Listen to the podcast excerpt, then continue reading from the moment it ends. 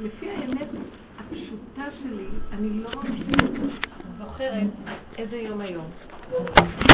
לפי האמת האמת. בוא נגיד שהדעת שלי כרגע מובטחת, אין לי דעת כרגע, ואני מתבוננת בעצמי, אני לא זוכרת. אני לא, יש כאלה רגעים שאנחנו יודעים שאנחנו, הדעת מובטחת. רגע את מתעשתת, איפה אני, מה השעה, אה, איזה יום היום, נכון? יותר ויותר בדרך האמת, אני רואה שכדי להגיע למקום של להיות מחוברת נכון למציאות שקיימת בהוויה, השכינה, אז אה, אני רואה שהדעת שלי מפריעה לי. אז באמת, יותר ויותר אני חיה עם הנשימה, עם ההווה, ואני מגיעה למקום שאני לא זוכרת. הדעת נסגרת לי, המוח של הטבע לא זוכר, לא זוכר. אה, מי אני? גם אפילו איך קוראים לי. זה לא כל כך פשוט שזה ברור מאוד שאנחנו שולי, מירי, שרי. לא ברור. זה זיכרון כזה שזוכר, נכון?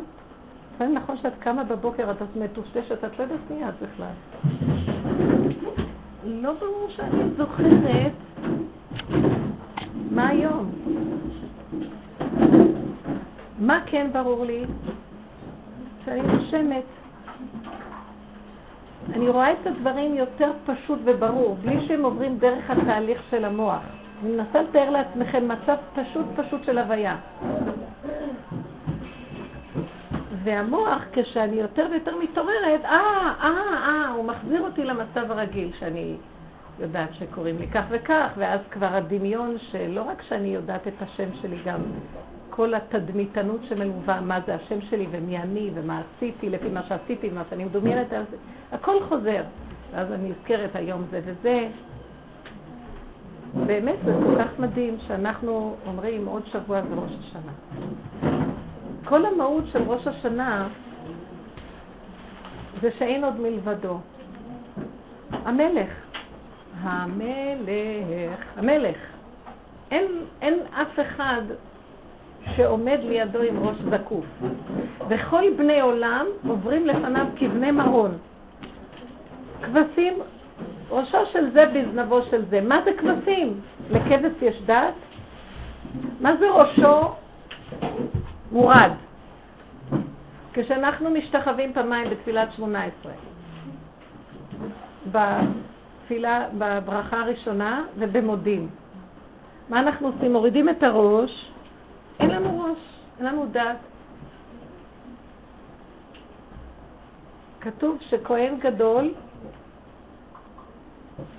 בבית המקדש משתחווה אחר כל ברכה מברכות השמונה עשרה. מלך ממלכות בית דוד משתחווה בברכה הראשונה ולא מרים את הראש עד סוף השמונה עשרה. ככל שמדרגתו יותר גבוהה, דרגת ביטול הדעת שלו יותר גדולה. כי זה המלאכת השם. מה זה השתחוויה? המלאכת השם. מה זה מודים אנחנו לך? אני מודה, אני מתוודה שאין עוד מלבדיך. אם אין עוד מלבדיך,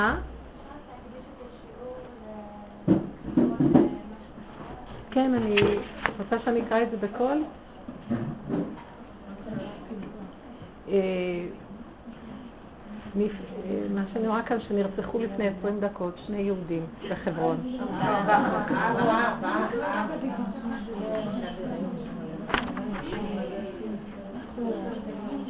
אז עד שקוברים אותם לא אומרים לי עילוי נשמע, אבל הם בחינה של, אה, עוד לא גדר, של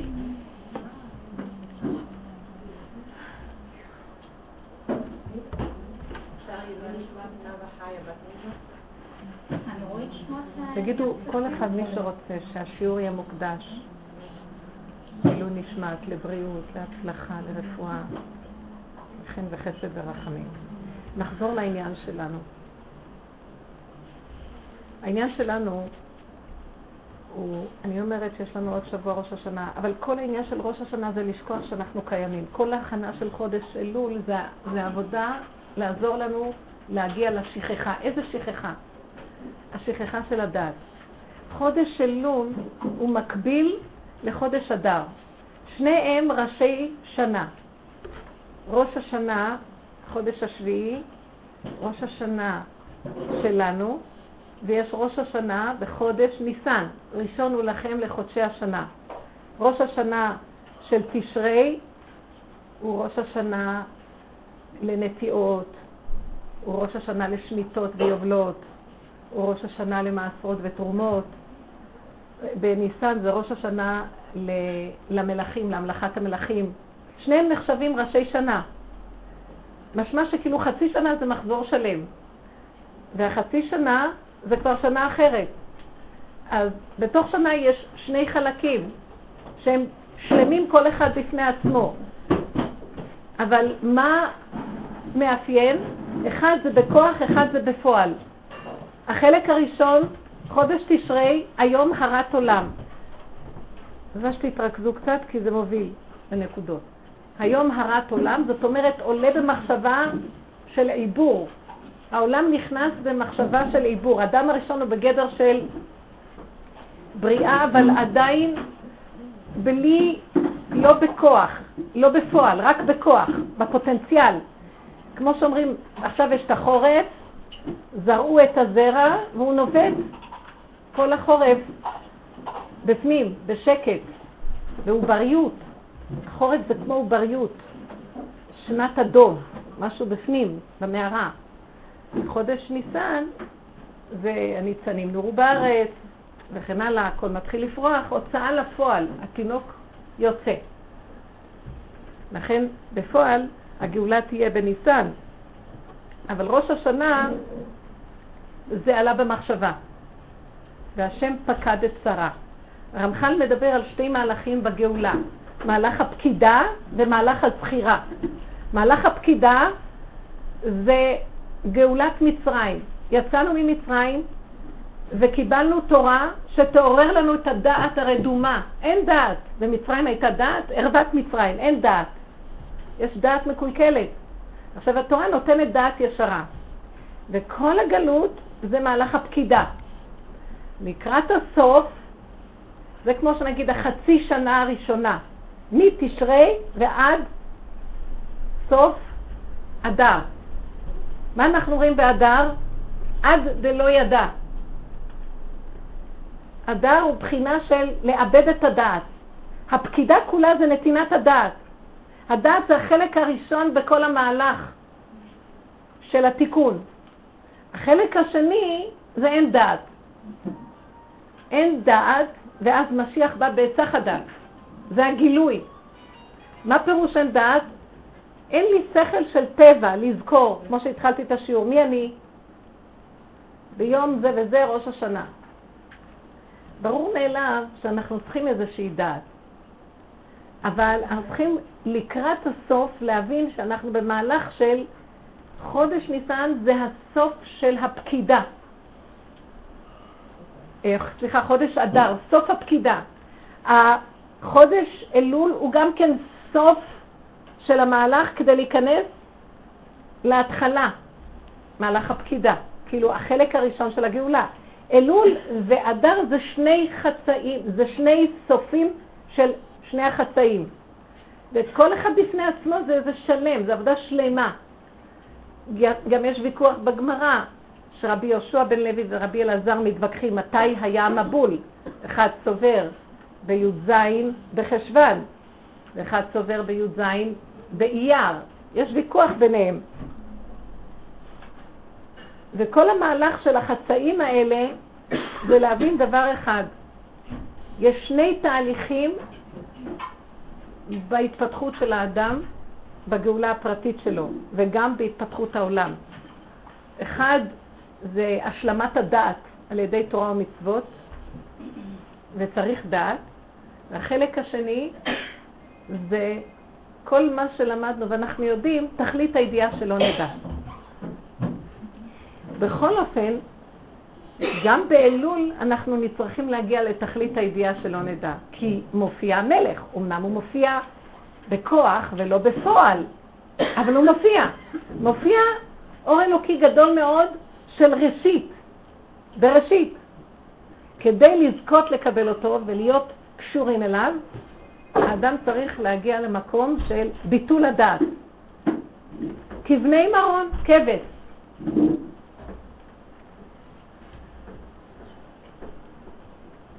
אני מתבוננת ואומרת, איך אנחנו באים בראש השנה?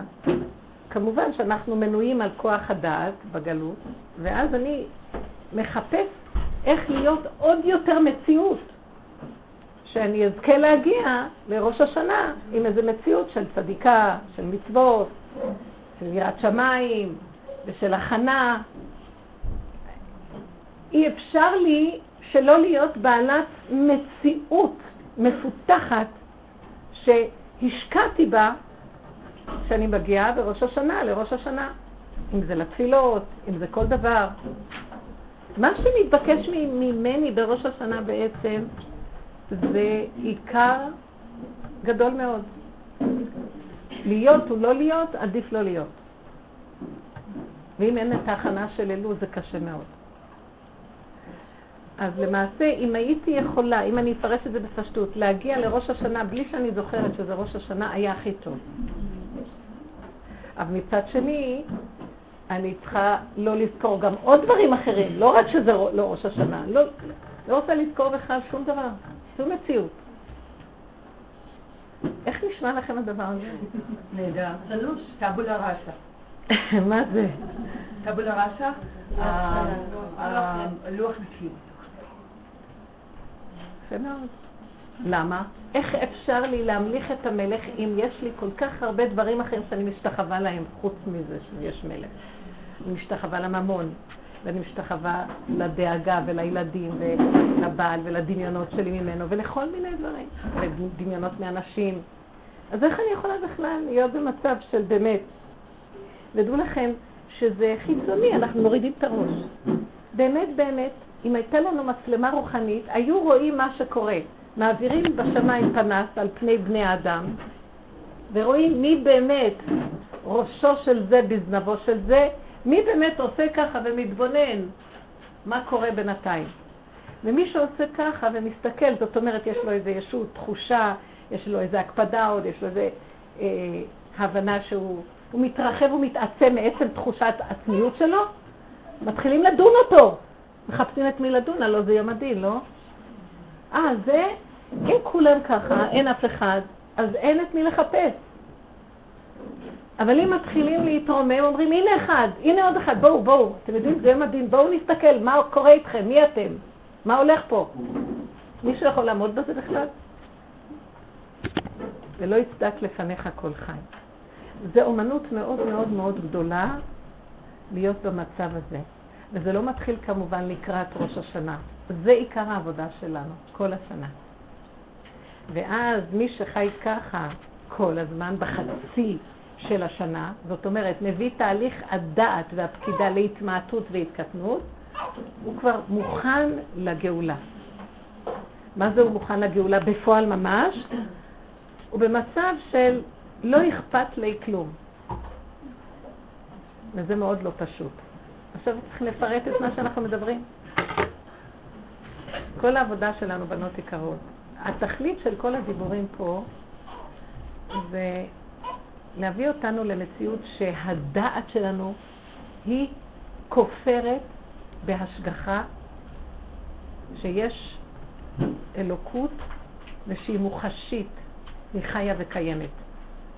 כי ברגע שאכלנו מעץ הדת נהיה הסתרה מאוד גדולה. ומה שנשאר הוא האני שמנסה להידמות לאלוקות. או לפחות להבין, הוא יודע מה זה אלוקות ומבין מה זה. הוא מתדמה. וזה מה שמנחה אותנו. כולנו יש לנו אני, וכולנו יש מי שמנחה אותנו באני הזה, מחשבות, תדמיתניות, כל מיני דברים שאנחנו מבינים מעצמנו, אבל באמת, באמת, אין לנו קשר עם השם. אין לנו קשר עם בורא עולם. זה לא יפה להגיד. דרך אגב, יש לו קשר איתנו, לנו אין קשר איתו.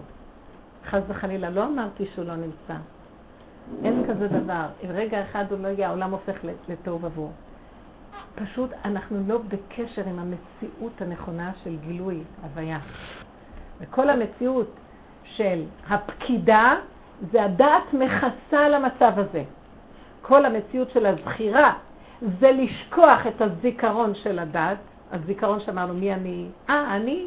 את שמעת מירי, מי זה מירי? אה, אה, זאת שהלכה פה וראיתי אותה פה שלובשת ככה, שעשתה ככה, שמדברת ככה, שנראית ככה. אה, זו מירי, אני כבר יודעת מי זאת. זה סתם דברים חיצוניים, אני לא יודעת מי זאת. קודם כל אני יודעת מי אני, אז איך אני אדע מי היא? אני חושבת מי אני, אה, אני זאת, שזה, וככה, אנחנו מדומיינים.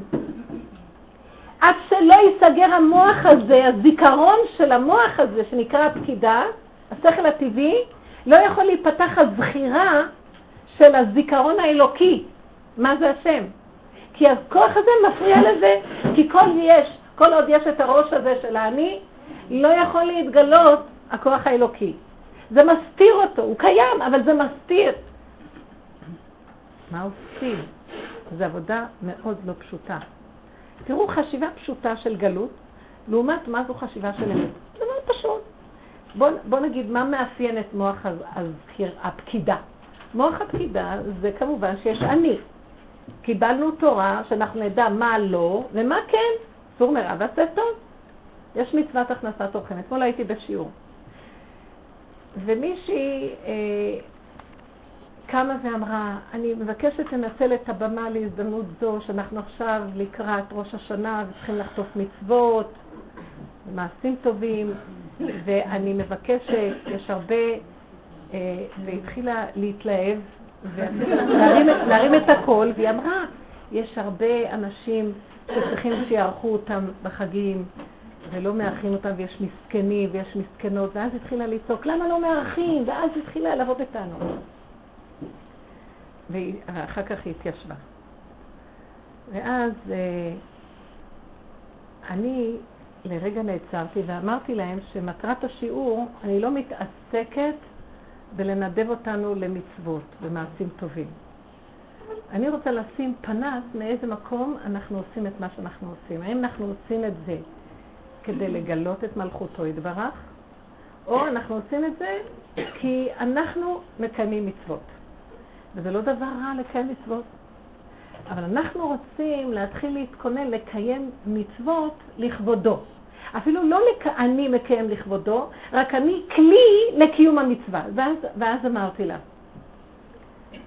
תדעי לך, בחשיבה של מוח הזיכרון, הזכירה, שגילוי מלכות שמיים, השאלה שלך היא באה מצד התפיסה הגלותית.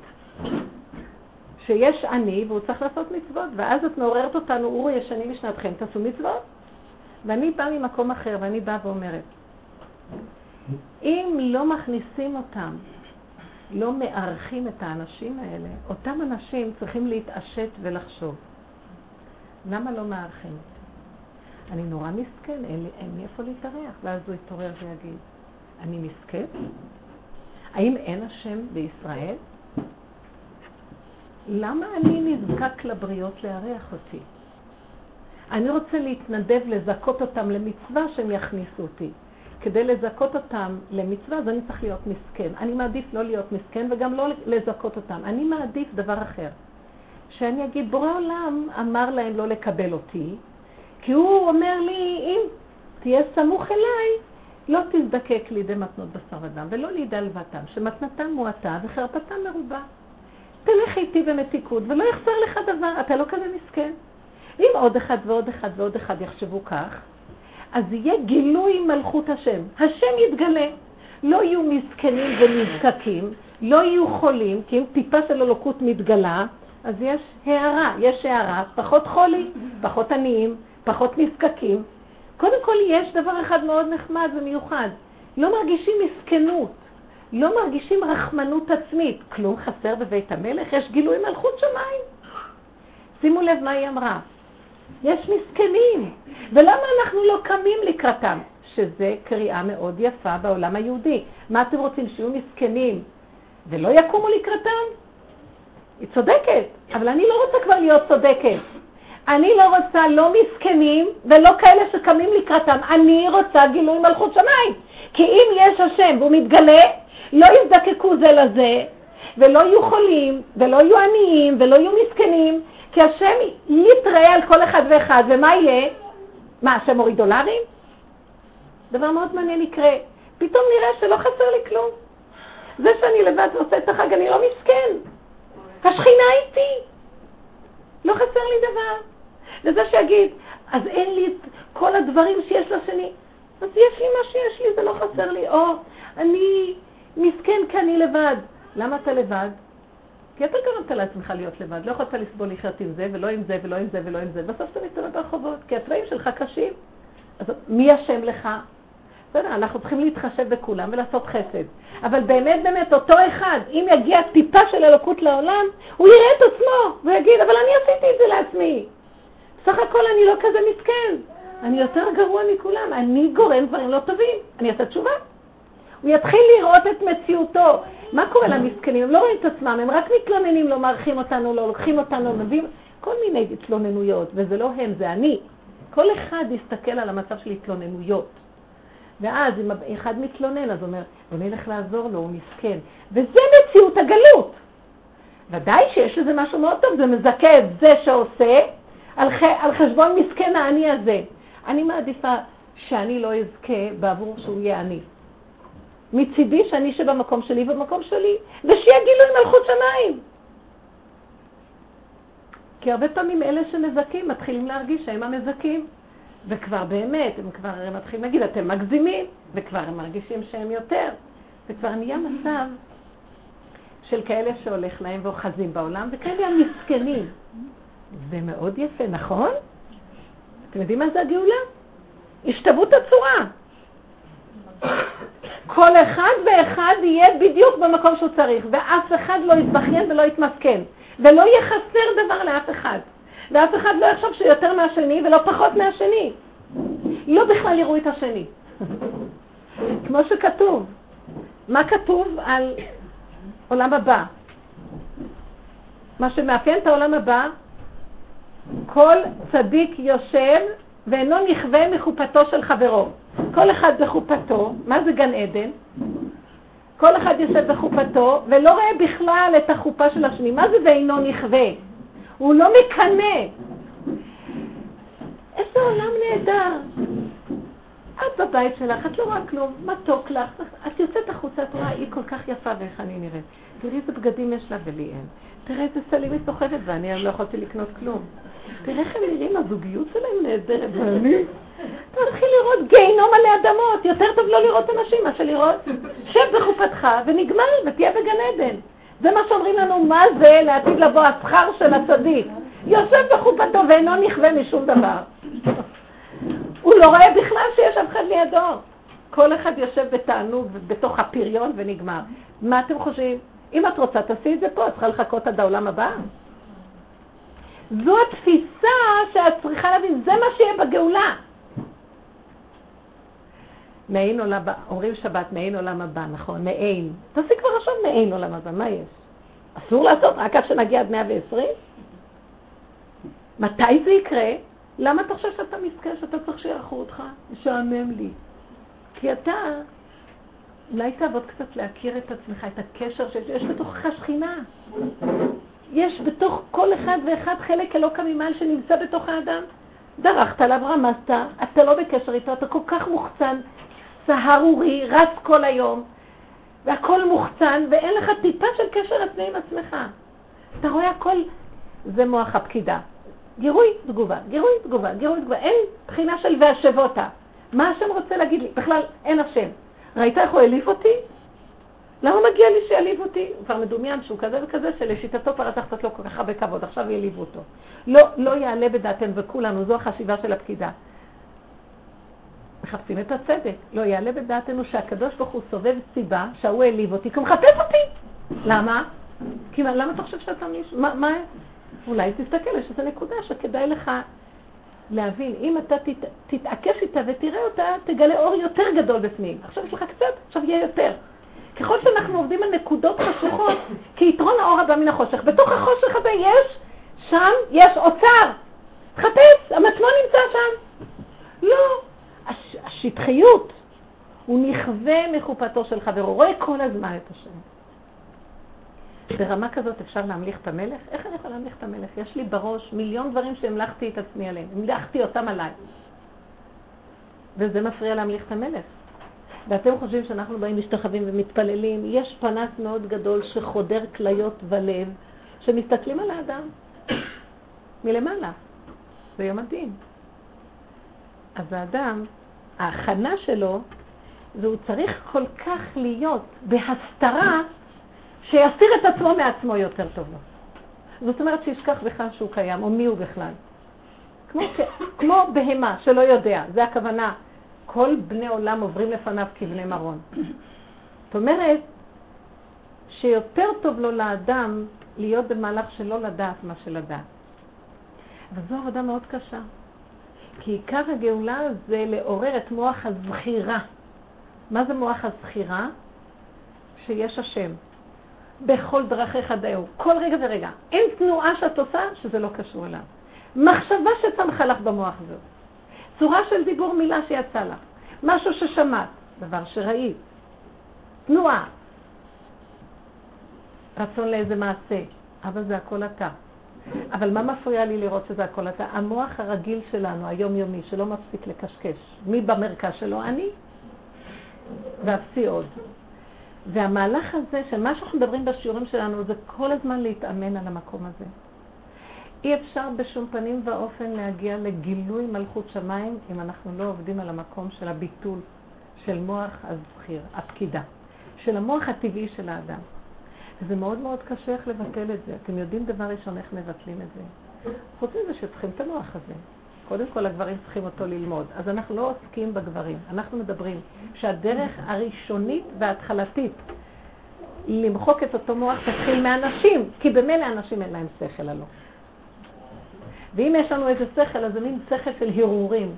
ראשו של זה בזנבו של זה, אנחנו לא גומרות להרהר מחשבות אסוציאטיביות, מדבר זה נדלקות לדבר זה, דבר זה, אחרי רגע את אומרת, רגע, מאיפה התחלתי לחשוב, אה, מזה, את לא בטוחה מאיפה זה הכל התחיל. אז ברור מאליו שהדבר הראשון שתראי מה מפריע לך בכלל. את עושה לעצמך את הצרות שלך, מה אשמה על מישהו בכלל? את ההריג הזה שהרג, תפרמי. כמו שאנחנו אומרים בסליחות, הרגתי על פשעי, אני הרגתי את הפשע שלי. אז, השם, איזה חיים יש לי, ולמה ככה יש לי, ומה השם? עוד לא התחלת בכלל להבין מה זה השם. כי השד מכסה את השם. תגידי, השד, למה ככה עשיתי? יותר אמיתי. יש כל כך הרבה שדים במוח. דמיונות. אז איך עובדים? אמרתי, לאיזו אישה אחת, שהיא התלוננה על הילדים שלה, היא אומרת, וזה קורה הרבה, אומרת שהיא כבר בשיגעון, היא כל הזמן מחפשת בייביסיטר, והיא כמעט לא נמצאת כבר בבית. היא אומרת, את המינימום של המינימום.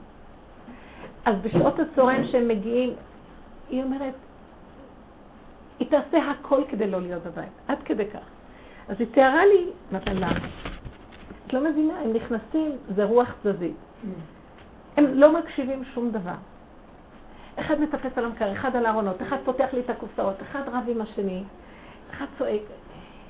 ואני מנסה לדבר איתם, אני כבר לא מדברת איתם, אני לא יכולה לסבול אותם. והיא יצאה בצעקות ממש, היא, לא יכולה, היא באומללות, היא לא מסוגלת, היא לא יכולה לטפל בזה, היא לא, אין לה סבלנות. אז אה, היא אומרת לי, למה השם עושה לי ככה? איזה ילדים הוא נתן לי. אמרתי לה, לא עליי תלונותיכם, לא על השם תלונותייך. את הבאת על עצמך את המצב הזה. אין לך סבלנות לקבל אותם רגע אחד והם תתו. יכול להיות שהיה לך רגע אחד לתת, אבל יותר מזה כבר יותר מדי. אמרת דבר פעם ולא שמעו, עוד פעם. מתחילה לצרוח, צועקת. את לא יכולה לעבוד עם הנקודה של תהיי סבלנית, בסבלנות, לאט לאט. עוד פעם. תסגרי את המוח עכשיו, אל תראי אותם. תראי את הקוצר רוח שלך. תראי איך את אלימה. תסתכלי, תסתכלי כל הזמן עצמך. לא. מדבר לדבר לדבר לדבר, הצדיקה את הנקודה שלה עד שהיא כבר בורחת. ואנחנו כולנו, זו דוגמה של כולנו. אנחנו בורחים מהחיים, בורחים, אין לנו כוח להתמודד. באמת מאוד קשה לעמוד מול לא, לא הארי, לעמוד מול לא הארי זה מאוד מאוד קשה. אבל לפני שהוא הארי, קודם כל היה קצת כלב, פודל. את גרמת שהוא יהיה אריה. כשהוא היה עוד פודל יכולת קצת ככה להקשיב, וזה. הפודל הזה, אז את גם כן יחד איתו. קצת סבלנות, קצת, את גרמת שהוא יהיה כך. עכשיו את באמת לא יכולה לעמוד מולו. עכשיו אין לך ברירה ואין לך לאן לברוח. תעמדי מולו, וכמו שאומר קהלת, את תגיעי למקום שתגידי, כי טוב לכלב החי מן האריה המת. הוא סתם אריה מת, ואת אומנם כלב לעומתו, אבל את חיה. תעבדי, תעבדי על עצמך, תתעקשי, תתעקשי ותתעקשי ותתעקשי. ותראי שזה לא הילדים, לאט לאט, הם פשוט רצו תשומת לב ממך, לא קיבלו תשומת לב, השתוללו, בכל צורה הם יקבלו את התשומת לב שלהם. הם כבר בסערה, מהסערה שלכם יהיו בסערה. אתם מבינים שזה הדבר, זה פשוט שזה זה. ואם אנחנו נתחיל להתבונן, שנדע, זה נקרא מוח הפקידה, השכל, הטבעי, שנדע שעד שאנחנו לא פורמים כל אחד את המצוקות שלו ולוקחים אחריות שזה אנחנו עשינו לעצמנו, אין לנו קשר עם בורא עולם, זה דמיונות. הוא תמיד יש לו קשר איתנו, כי הוא מנשים אותנו תמיד, והוא רואה מתוך העיניים שלנו, אבל אנחנו לא רואים. אנחנו רואים ולא רואים, נושמים ולא נושמים. עד שאנחנו לא פורמים את אותה קרימינליות שלנו ועושים תשובה, מה לנו ולבורא עולם בכלל? זה ממש ככה.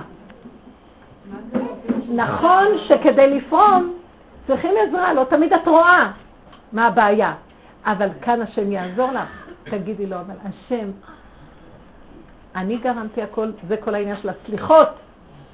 ואני תקועה בגיהינום שבראתי לעצמי, בכל אופן אתה תעזור לי. הורני השם דרכך אלף ועמיתך, תעזור לי. אז זו תשובה שהיא מתקבלת, תפילה שמתקבלת, בגלל שאת כבר יודעת שאת הבלגן, אין טענה על שום דבר. מה רצית לשאול? שרצתה לשאול. בקול רם. כשיוצא לך והשם מבטא ויש לך תפילות טובות, ישר את מרגישה... שהכל נהיה בדברו. כאילו, חווייתיות כזאת, את חייבת את החווייתיות הזאת, אבל זה מגביל לך את האני שלך. אז איך את מתמודדת כאילו... שנדע, כל צורות התפילות האלה, זה מתוך האני. אבל יוצא תפילה. כאילו, כן, יוצא תפילה זה לא העיקר. יצא תפילה ובלט אותה בחזרה לעצמך. יצא ובלט. מה, לא נתפלל?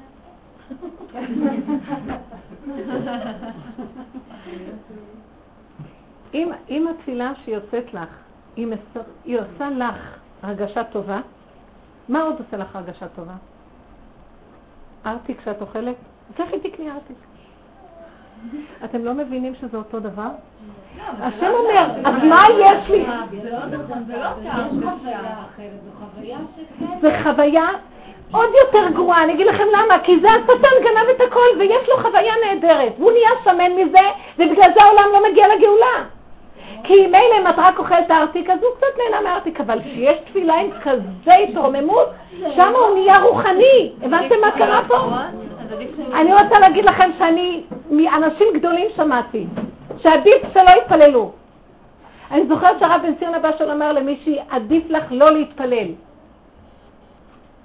פוסק, הוא היה פוסק גדול, עדיף לך לא להתפלל. ההתרגשות שלה מכל דבר, זה גדר של חולניות. מה אתן חושבות? אתם יודעים איך מתפללים? אתם יודעים מה זה תפילת אמת? כי החכמים ציוו וככה עושים. לא מרגישים, לא מבינים, לא יודעים. זה תפילת אמת. אתם יודעים מה זה תפילה אמיתית? אחרי התפילה הזאת, כשאת ריקה, השם ישלח לך תפילות שזה של דבקות.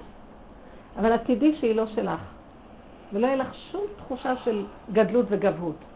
כל מה שאנחנו רואים, כל התפילות האלה והתחושות והריגושים שלנו, זה איך שנראה העולם.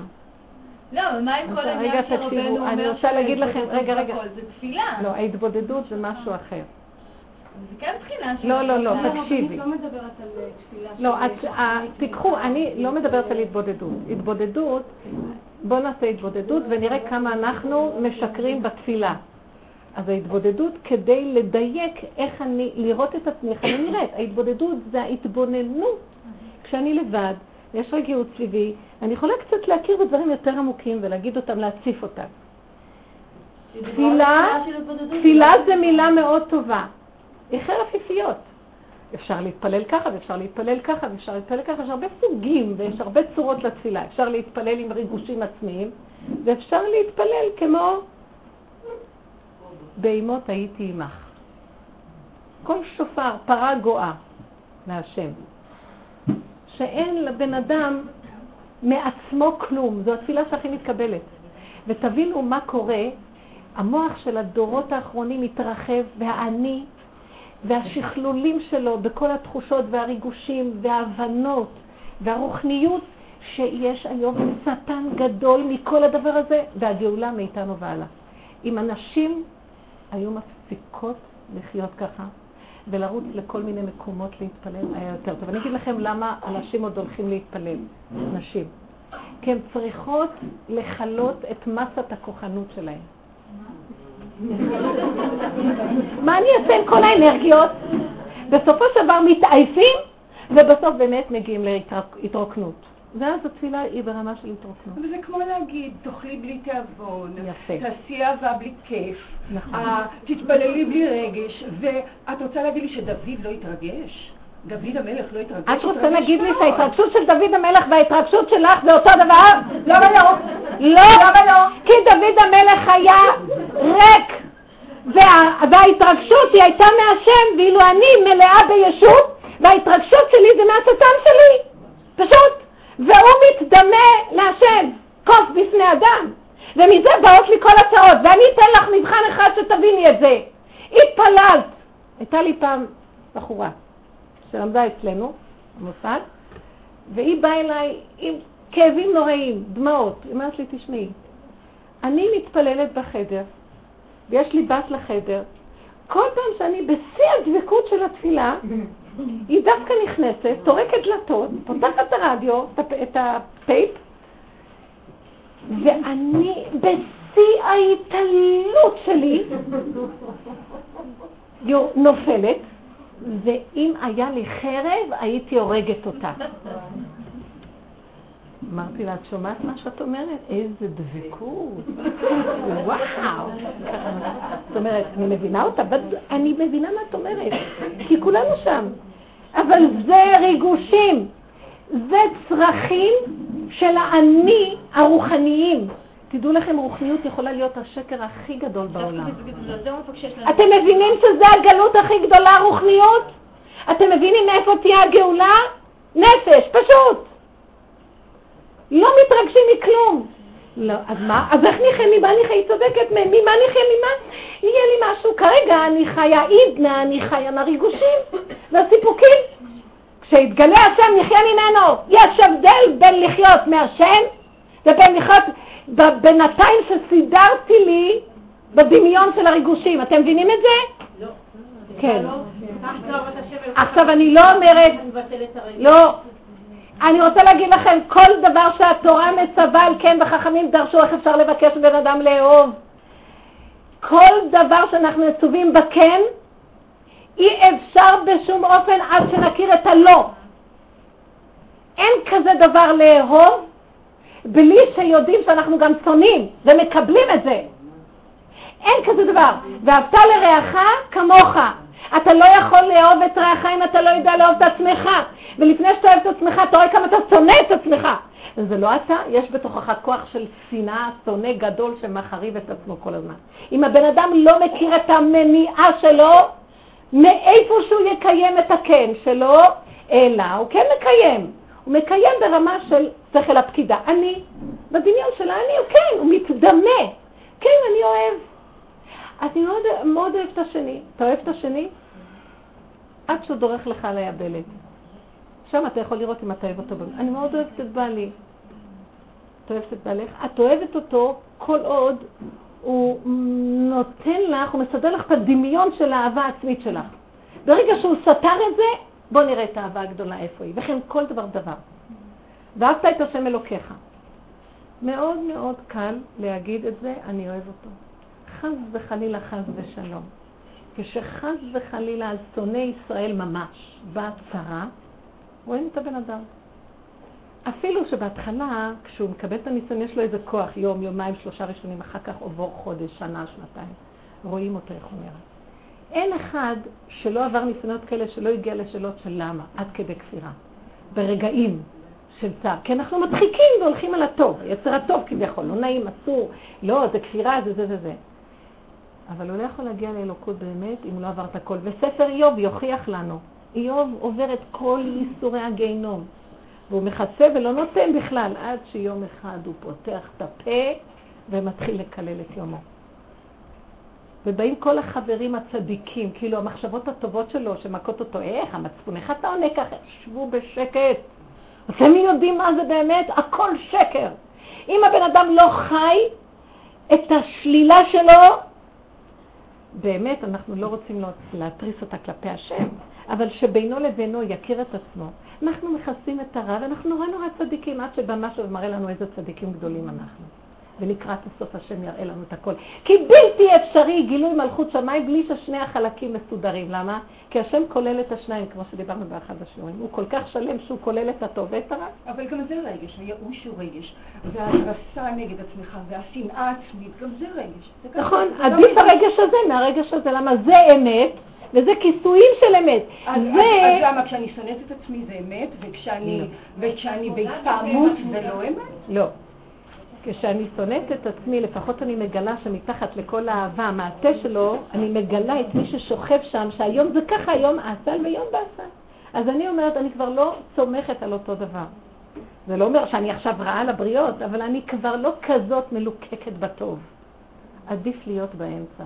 תדעו לכם, אם היינו הולכים עם קו האמת, היינו באמצע. ואז מי יעשה חסד, מי יעשה... כשהולכים בקו האמצע, מתגלה מלכות שמיים.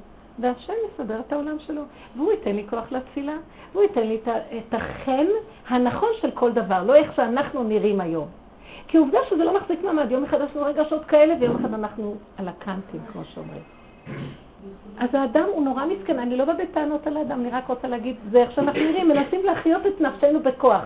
ואז אני אומרת, אולי תפסיקו להחיות את נפשכם. למה אתה תחיה את נפשנו? תחי את נפשך ככה, אני רוצה שיהיה השם כבר פה, גלוי. מה רע? מה רע? זאת אומרת, מה רע שנמשיך עוד עשרת אלפים שנה גלות? מה רע? מה יש? מה יש? יש בינתיים קצת ריגושים וקצת סיפוקים וקצת חסד ויש עניים שמזכים שיהיה חסד ויש חולים ואז אני יכול ללכת לבקר חולים ויש קצת מתים ויש מת מצווה. נמאס לי מהעולם הזה כבר, לא מבינה?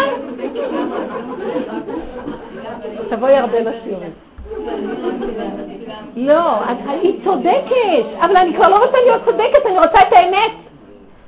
היא צודקת. האני הטוב צודק, אבל האני הטוב הוא רק מפנה למלך בארץ מצרים, ואני רוצה את דוד המלך, שהוא הכיסא של מלכות השם. יש הבדל גדול מאוד. אבל הוא מאוד מתרגש. מי? דוד המלך מראה לנו את כל התהליך שלו. עד שהוא הגיע למקום שהוא לא התרגש בכלל. ברור מאליו, הוא מספר לנו את הכל. אתה חושב שדוד נולד דוד? דוד עבד, עבד הרבה. הוא כעס וקילל שמה והתנפל על אלה, עד שהוא הגיע למקום של חטאתי נגדי תמיד. כחשיכה כאורה. מה אכפת לי? אם אני אשק שמיים, שם אתה מציע שלי נקה, מה שאתה רוצה תעשה איתי, מה אכפת לי? למה שאני אהיה שבור מזה? ולמה שאני אהיה בגובה על זה? ראיתי מה שהגובה הביא לי. ישר הוא חרץ את, משפ... את משפטו של מפיבושת וקיבל לשון הרע, כי הוא היה בהיי שלו. ו- וכשהוא הלך לשיר, שעשו לו דברים שליליים, הוא היה שבור לגמרי. אז הוא עבד על עצמו עד שהוא הגיע למקום של אבא. עכשיו אני גיליתי אותך. הוא גילה אותו, הוא עבד ועבד ועבד. אז איך הוא עבד? הוא עבד לא להאמין לעצמו, וזה אמרו חכמים, אל תאמן לעצמך עד יום מותך. כי העצמיות שלנו זה השקר הכי גדול, זה עץ הדת, זה אכילת עץ הדת. זה מסך דמיוני של אני. עד שלא נפרק את זה, לא נוכל להגיע למקום של הכרת הבורא. כי את הכרת הבורא אני מכיר רק דרך, דרך הכרת השקרים שלי. זה המסך המבדיל ביני לבינו, אני חייב להכיר את השקר על מנת לראות שמאחוריו מסתתר השם. ודרך אגב, לא צריך להסתכל מאחורה, ברגע שראית את השקר, החושך הזה בשנייה מתהפך לאור, כי יתרון האור הבא מן החושך, אין שני דברים. לכן תחפשי רק את השקר. רק את המקום הזה. וצריך אומץ. אבל אנחנו מעריכים את הקץ, כי מה עושים? אנחנו בורחים. כמו אותה אישה שבורחת, לוקחת בייביסיטר. תישארי, תעמדי, תתמודדי, אני אמות. אני אמות. את לא תמותי, רק נדמה לך שתמותי. תעצרי, תתעקשי. אין עולם, אין אף אחד. שימו לב כמה זה קשה, מישהו הכאיב לי. אני רוצה לענות לו, תעמדי ותביני, זה לא הוא, אבל זה אתה, זה לא הוא, זה אתה, זה לא הוא, זה אתה, מאה פעמים תגידי. זה מאוד יפה בתיאוריה, חולי, לא עלינו, אסון שפוקד משפחה. אז זה מאוד יפה להגיד, בפועל, איך ההתמודדות היומיומית? נורא קשה. מה תעזור לי כרגע ההתבטלות הזאת? מה תעזור לך ההתבטלות? את יכולה לסבול את הכאב? אני לא. בהתחלה השם, יש איזו הערה של, שבאמת עומדים, השם נותן ניסיון עם הכוח לזה. אבל אחר כך הרבה דברים מתנדפים, והאדם עומד מול המצוקה שלו. אני לא עומדת בזה. כל היום אני לא אומרת, אני, זה שגור, על פי- אני לא עומדת בכלום. ריבונו שלום, אני לא עומדת בכלום. ישרת פניך הייתי לבד, לא עומדת בכלום. אל תביא אותי לא בניסיון ולא בביזיון ולא בכלום. תן לי להכיר מראש שזה הכל אתה, תעורר לי את מוח הזיכרון. אם לא מעוררים את מוח הזיכרון של השם, שזה הכל הוא, ולייחס את הכל אליו, ולשייך את הכל אליו, ולהשתגע על זה, אז הוא מעורר אותנו בניסיונות כדי שנזכור בו. לא תודה. אתמול ביקרתי איזו אישה, צעירה, פשוט כאב לב. חגית בת לאה לרפואה שלמה. אישה צעירה שגילו לה ברחם את המחלה. בשיא המרץ ללדת ילדים כרתו לה באכזריות הרחם, לא הייתה ברירה. לא יודעת, ככה הרופאים אומרים. וטיפולים ועניינים, וכל הזמן רק בהתחזקות, אנחנו, דיבורים של התחזקות. מתגלות עוד גרורות. והיא בכאבים נוראים. והיא החליטה, אני לא לוקחת יותר שום טיפולים, אין לי כוח לעמוד בזה. אין כוח, פשוט לא יכולה לעמוד בזה. היא מתפתלת על הרצפה מהכאב. אני אומרת לכם, בנות יקרות, אני לא, אני לא יכולה אפילו, זה, זה קשה לדבר, אז היא אומרת לי, תגידי לי משהו. אמרתי, אני לא יכולה להגיד לך, אני לא במקום שלך, אני לא עומדת בזה. לא עומדת בזה.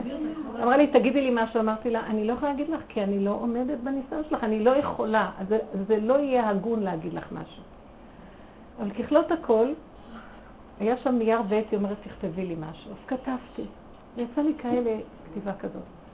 ריבונו של עולם, אני לא זוכרת את המילים, אבל ריבונו של עולם.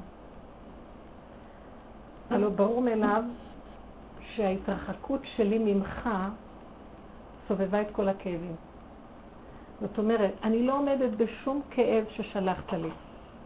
הכאבים שאתה שולח, אם אני בטבע מנסה להתמודד איתם, אני אלך לטיפול כזה וכזה וכדורים וכל מיני עניינים שמשככי כאב, אני לא עומדת בזה. אבל אני מבינה למה אתה שולח לי את הכאבים, כדי להזכיר לי את הכאב של צער גלות השכינה שלך. ואם אני, בן אדם פרטי, לא מסוגל להחזיק כזה כאב של צער גלות השכינה, אבל אני מוכנה להיזכר שה, שהכאב שלי יזכיר לי את צער גלות השכינה שלך, ואני לוקחת את הפרט שלי ומחדרת אותו לכלל שלך. זה לא הכאב שלי, זה שלך. זה שלך, אתה פשוט דופק היום בדלתות ואומר, תתעוררו. אתם יודעים שאני בגלות? אתם סידרתם לעצמכם כל מיני בריחות להחיות את נפשכם בזמן הגלות, שתוכלו להישרד, כמו ריגושים ותפילות ונסיעות, יש לנו למכביר, גם היצר פתח לנו למכביר כל מיני אפשרויות שלא שמעו מעולם, שנשים נוסעות לעולמות על גבי עולמות, לקברות צדיקים, מה שאף פעם לא היה, בחכי עולם. וזה גם כן, זה, זה העסקה, ארבעה ימים, חמישה ימים, וגם ריגושים וכל מיני עניינים. אבל אתה דופק ומחזר אחרינו. אתה, בחורים ובסדקים קורא לנו דרך הכאבים והניסיונות שאתה מביא לנו. מה אתה רוצה? שניזכר בך. רב אושר היה אומר, כאילו הוא מדבר, כאילו הפה של השם מדבר, למה אתם לא זוכרים בי? לא לא זוכרים אותי, לא זוכרים בי, אני בתוככם. למה אתם לא זוכרים בי? אז ממה למדתי את התפילה הזאת? שכתבתי לה, שרב אושר היו לו איזה מאה התקפי לב, והיו מנסים להביא לו אמבולנס, הוא היה מתנגד. וראו אותו כל פעם במהלך הזה מה הוא היה עושה. הוא היה נושם עמוק מתרכז, כי זה רגע שאין נשימה. מתרכז, מתרכז ואומר, מי שלח לי את זה? אתה, מה אתה רוצה ממני? שאני אזכור שאתה חי וקיים. כל זה זה רק שאני אזכור שאתה חי וקיים. כי אם אני יודע שאתה חי וקיים בידיעה מוחלטת שאין מציאות לא לי ולא לשום דבר שסובב אותי, אז ברגע אחד אתה מחיה אותי מכוח החיות שלך. מה אתה חי וקיים? מה דוד המלך חי וקיים? בורא עולם חי וקיים, בורא עולם חי וקיים, דוד מלך ישראל חי וקיים. חי, חי יודוך, אומר הנביא ישעיה. חי, חי יודוך. מי שחי כמוך, זה החי שיכול להודות לך, כי הוא חי איתך. רבי עקיבא, שהיו סורקים את בשרו במסרקות ברזל, היה צוחק. והיה אומר קריאת שמע, ואמרו לו תלמידיו, רבינו עד כאן, אמר להם, כל ימיי הייתי מצטער, אל מתי תבוא לידי והקיימנה? מה הוא אמר להם? זה רגע שהקדוש ברוך הוא קורא לי להידבק בו. אתם רואים אותי בצער? לא. אתם רואים, יכול להיות שהקדוש ברוך הוא יהיה בכאבים? לא. כמו שהקדוש ברוך הוא לא בכאבים, גם אני לא בכאבים מהמסרקות ברזל. למה? כי אני עכשיו מרכז את המוח שלי לדעת שזה הוא שלח לי, כל כך חזק אני מכניס את המוח, שזה רק הוא, כי אני לא יכול לעמוד בכאב. אז אני מעדיף חזק, כל הכוח של הכאב זה על מנת לשדרג את זה לבורא עולם. בכל זה כזה אני לא מרגיש כלום, ואני אפילו צוחק, כי כבר מתגלה חי וקיים. חי, חי יודוך. כמו שאתה חי, גם אני כרגע חי. אנחנו לא חיים, אנחנו נקראים מתים. למה? כי הריגושים מחיים אותי, וכל מיני דמיונות שיש לי מחיים אותי, וכל מיני מודות, וכל מיני עניינים, וכל הזמן אנחנו חיים לכל מיני דברים. וזה מה שמחיה אותנו בינתיים, אנחנו שורדים. זה גם מה שמאריך את הקץ שלנו. אם היינו יום אחד ניגשים מול הדבר, פנים אל פנים, ולא בורחים, זה קשה. יונה בורח, אין לו לאן לברוח. השם תופס אותו, אין לך לאן לברוח. תסתכל עליי. זה אני. כתבתי לה שם, ריבונו שם שתגיד, הכאב הזה זה כאב שלך. בגלל שאני עושה אותו שלי, כי זה מה שהמוח הקטן שלי עושה, וזה בטבע, אז אני לא מחזיקה מעמד. מי יכול להחזיק מעמד כזה כאב? מעתה ואילך זה שלך הכאב. אז תרפא לשכינה שלך. זה שלך. אני לא מציאות פה. אין לי מציאות. אני לא יכולה לעמוד במציאות הזאת. תתעקשי כמו משוגעת. ואז כתבתי שם, ואז המחלה, יימח שמה וזכרה, תראה שאין כאן מישהו, אז היא תלך, כי אין לה איפה להיות. אתם חושבים, פסיכולוגית, האני של האדם תופס מקום, אז רואים אותו, כמו שאמרנו עם הראש הזה שמרימים. וזה חזק במוח שנדע. 99 אחוז, פסיק 9 מהצרות שיש לנו זה אנחנו, מהמוח שלנו גורמים את זה. צורת ההתרחבות, צורת החשיבה, ההתחרבות שלנו, זה זה. אנחנו גורמים את זה לעצמנו. מפעם לפעם לפעם זה הופך להיות גירוי תגובה, גירוי תגובה, אנחנו סורגים את מצבנו, ועכשיו זה גם יוצא בגוף, זה מתחיל בנפש, במחשבה, בדיבור, בהרגשה, במעשה, בגוף. אם נשרש את זה, אז נבין, הנה איפה שלא. ברגע הראשון הייתי צריכה לחבר את זה להשם, למה התרחבתי? התרחבתי, התרחבתי. תראו, אני לא באה בטענות, זה נשמע, זה נשמע דברים גבוהים, אבל בנות, זה מעשי ביותר. איך? אני אגיד לכם דבר אחד, מרוב התבוננות, אני רואה שאני לא מסוגלת לסבול כלום. אם אין לי את הכוס קפה שלי בבוקר, אני אשתגע. אני אומרת לו, אבא, לא יכולה. רק אתה יכול. אני משוגעת עוד להיות יכולה משהו? וכל פעם המוח של עץ הדת שלי, שהוא די גדול, הוא כל פעם קופץ יכול. תקשיבו לי, אבל תראו, אני באמת השתגעתי כבר. תגידו אם אני לא משוגעת, בבקשה תגידו. אני עליתי לאוטובוס, הלכתי לעשות קניות לשבת, ויש איזו מכולת שמה. מרוב שאני מאמינה בהשם אמרתי שם מוכרים בזול, אז לקחתי אוטובוס עם סיבוב מאוד גדול. האמת שאחר כך ראיתי שרציתי קצת לטייל. אה, יש איזה מישהי בשכונה שישבה, שאני מכירה, והיא ישבה, ואני מכירה את האישה הזאת הרבה, אישה יקרה, ו... אבל יש לה גורל כזה שבאמת כל הצרות שבעולם מתלבשות שם. מה אני אגיד לכם, מבחינה כלכלית, מבחינת ילדים, מבחינת שלום בית, מבחינת... ואנשים, אנחנו עסוקים לעזור, עסוקים. בורא עולם מרחם עליה דרך הגופים האלה. ואז עכשיו שראיתי אותה, היא באה להגיד לי שהיא פה, תשבי לידי. טוב, אין ברירה, ישבתי לידה. עד כדי כך אמרתי, אין ברירה. אז היא צריכה להגיד לי ש, ש, שאין לה גז לשבת. כל השבוע לא היה גז. מה אכלתם? לחם. אה, כל מיני מכות וצרות וכאבים. ואז הסתכלתי ואמרתי, תראי, היום יום חמישי, מחר שבת, היא צריכה לבשל לשבת. ישר בא לי איזה קול בפנים שאמר, שלא תעיזי לפתוח את הארנק ולהביא לה כסף. אתם מבינים? אכזריות. תקשיבו מה קרה. ואז שתקתי, ונאבקתי עם הכוח של עץ הדעת טוב, המחשבה הטובה. תתני לה, תעזרי לה. אני לא אתן ואני לא אעזור. ירדתי מהאוטובוס, הייתה התחנה שלי קודם, ירדתי מהאוטובוס. אני יורדת מהאוטובוס ואז אני מתחילה. אכזרית שכמותך, רשאית. אמרתי לה, כן, אני אכזרית ואני רשאית. למה את לא נותנת? טוב, צעקתי, נמאס לי. אני רוצה שאתה תיתן. בוא נראה אותך עכשיו. לא דרכי, לא משלי. תיתן אתה. בוא נראה אותך חי וקיים, מסדר עולם. העולם שלך? לא נמאס לי כל העניים האלה כבר. לי טוב. גם אני אתן לה? אני לא רוצה לתת, אני לא המושיע, אני לא יכולה כלום, אני לא נותנת. אני אכזרית וקמצנית. את צועקת ברחוב? בנפש צעקתי. רגע, אני רבנית. אבל בנפש היו לי צעקות, ובאמת לפעמים אני מדברת, אבל אני שמתי לב שאף אחד לא שם לב כלום. יש היום אוזניות כאלה. לא צריך לשים שום אוזנייה, אף אחד גם לא שם לב. התחלתי להגיד, ריבונו של עולם, אין, אני אני נאבקתי, רציתי, רוצה להראות לכם, נאבקתי עם הטוב שלי, עם החלק הטוב שלי, שרץ הצדיק, אני הצדיק, שרץ לסדר. תדעו לכם שזה היה מאוד קשה, זה לא בטבע, אבל חוץ מזה שראיתי שזה כן בטבע. ואז אמרתי, אני לא, לא, אני לא. האם יש השם בישראל עם עין? תגלה את עצמך. אי אפשר ככה לסבול כבר. אז עוד אחד ילך ייתן ועוד אחד יעשה ככה ועוד ככה. לא. אם כולנו היינו נוצרים ואומרים לא עושים שביתה, לא, לא עושים כלום, תתגלה.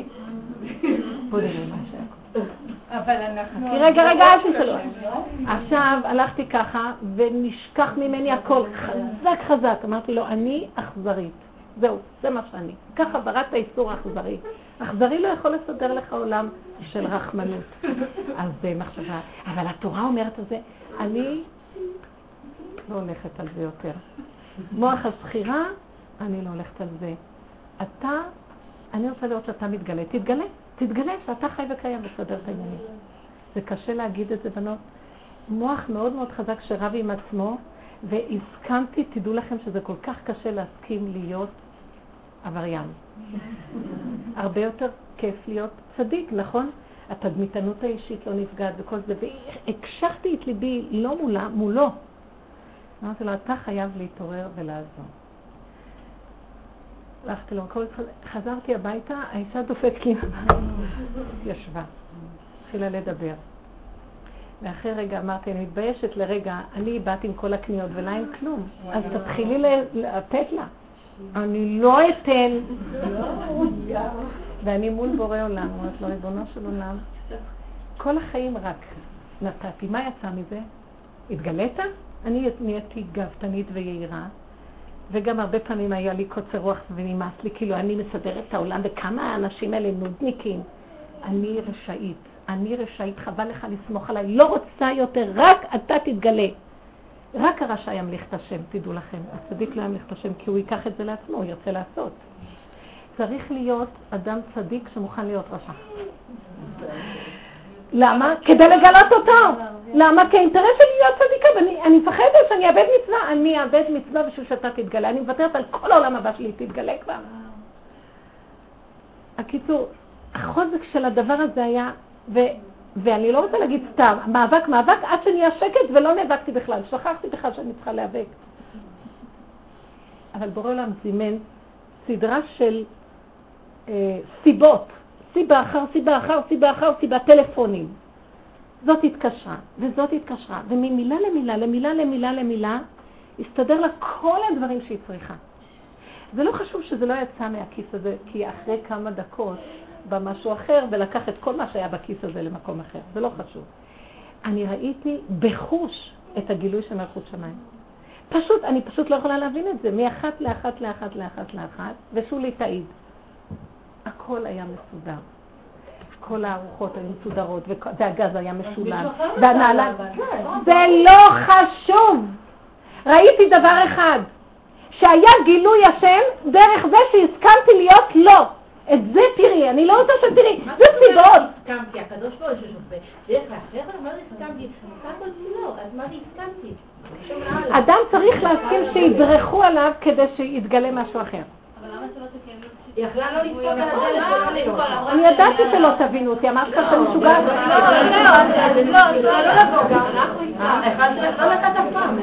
שמעת מה שהיא אומרת? היא אומרת, יכולת, אבל אולי אין. שמעתם את הסיפור? זהו, אין יכולתי, לא יכולתי. אבל אין, כרגע זה היו העובדות. העובדות היו ככה, באופן טבעי אני שולפת, לא אכפת לי כלום, לא ו-30 שנה של מוסד שבכלל אין רגע, זה חסד, זה בנות, יום ולילה לחתן, לסדר, להביא, לקחת, אין לך מה לתאר. הוא אמר לי, את זה גמרת? יופי. הכתר שלי על הראש שלך, תשבת על הכיסא שלי מצוין, אין לך דובר, פירק לי את הכל, אמר לי, עכשיו תלכי לצד השני. כי אני לא יכולה, איך אתה רוצה שאני אהיה? מה אני אהיה? רשאית. לא רשאית באמת כלפי חוץ. ביני לבינך, תסכימי להודות שאת לא רוצה לתת. תכריחי אותי להתגלות דרך השלילה. תבינו, זה דבר מאוד עמוק. דרך החיוב לא תהיה פה גאולה, כי זה נגנב על ידי הדמיונות של גדלות האדם. ויש גדלות האדם, אין גדלות הבורא, יש בחינה בגלות. ושך גדלות האדם ונשגב השם לבדו. אין כזה דבר. טוב, ברור מאליו שאנחנו לא רוצים להיות רשעים בפועל, אבל לפחות בינך לבינך תיאבקי. שבסופו של דבר, אפילו אם זה דרכך יוצא, לא את מרגישה שנתת ולא מעניין אותך בכלל. אין לך, זה לא את, אין, אין אני. את חייבת לגלות דווקא את השלילה, כי דרך השלילה דרך יסוד הפגם. מי רוצה להיות שם? אתם חושבים שסתם הקדוש ברוך הוא היום מביא על העולם של הצדקות והעולם היפה שלנו כל מיני מצבים קשים שמתגלים, העירייה של האדם, שלילה, או שנושרים בנים ובנות והולכים אחר כך לשלילה, דרכם הוא יתגלה יותר מהר. דרך המחנה החיובי אי אפשר להתגלות, שתדעו את זה. כי בפני עצמו הוא מרגיש שהוא בסדר. אדם לא יקבל שום ישועה עד שהוא לא ירגיש שהוא לא. רק דרך שלילת האדם יהיה גילוי מלכות שמיים. זה עיקרון שצריך להבין אותו. עכשיו, בפועל לא שנלך ונהיה רעים אחד לשני חלילה, אבל יש איזו נקודה פנימית שצריכים להיאבק איתה.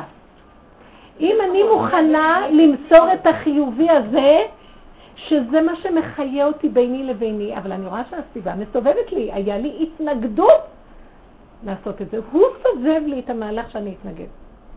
מתוכי יצא כוח של התנגדות שלא לא, לא רגיל.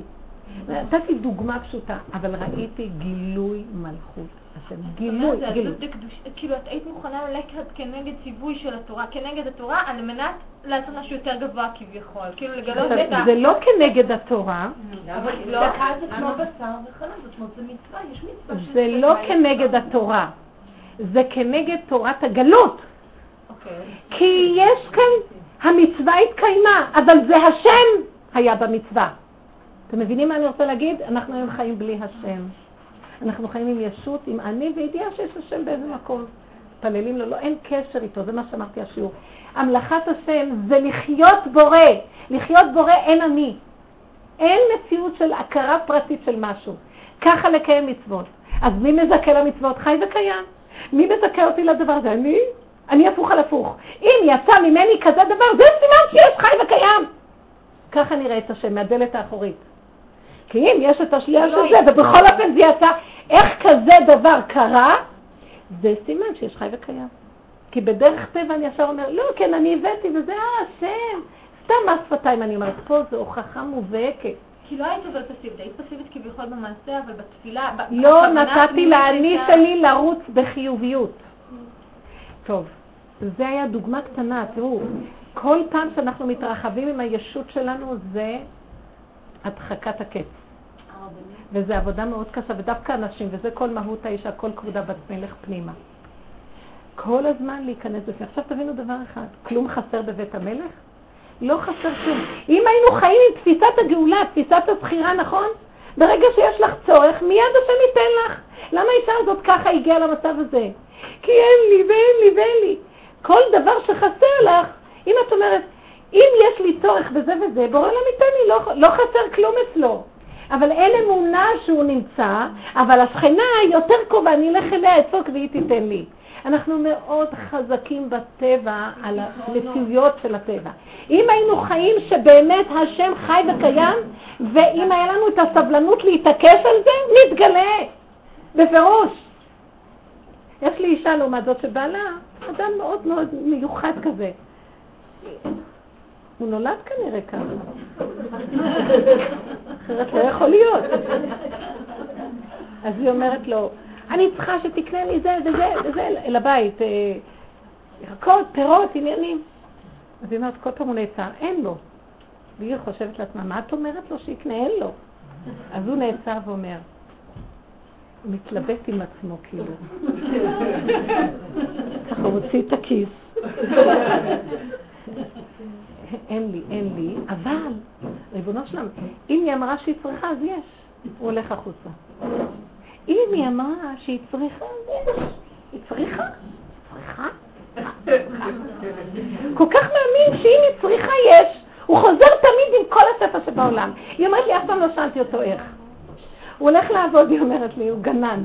הוא הולך לעבוד, אז uh, הוא לא הולך לעבוד בשביל שהוא הולך לעבוד שיביאו לו כסף, הוא הולך לעבוד, הוא נהנה מה שהוא עושה. אם ישלמו, ישלמו, ואם לא, הוא לא הולך, הוא לא מחזיר כסף. אז הוא לא מבין שאנשים באמת שלם לו, אז הוא אומר לו, אני נהניתי מעבודה. אתה רוצה לשלם? שלם, אתה לא חייב לי. יש לו משהו שבאיזשהו מקום הוא אומר, בסדר, תודה. אבל uh, אני, לא, אני לא עושה את זה בשביל זה, אהבה שתלויה בדבר, עבודה שתלויה בדבר. אני נהנה מהרגע שלי, כי זה מתיקות, בורא עולם מסובב לי מתיקות, אני הולך. אם אתה נותן, זה כבר, זה כבר התוצאה, מה זה חשוב? ואם אדם חי ככה, איך אנחנו חיים? אני חי כמו קשי יום, ויש לי במשפחה מורות. יש לה מנהלת שקשה מאוד לעבוד איתה ככה.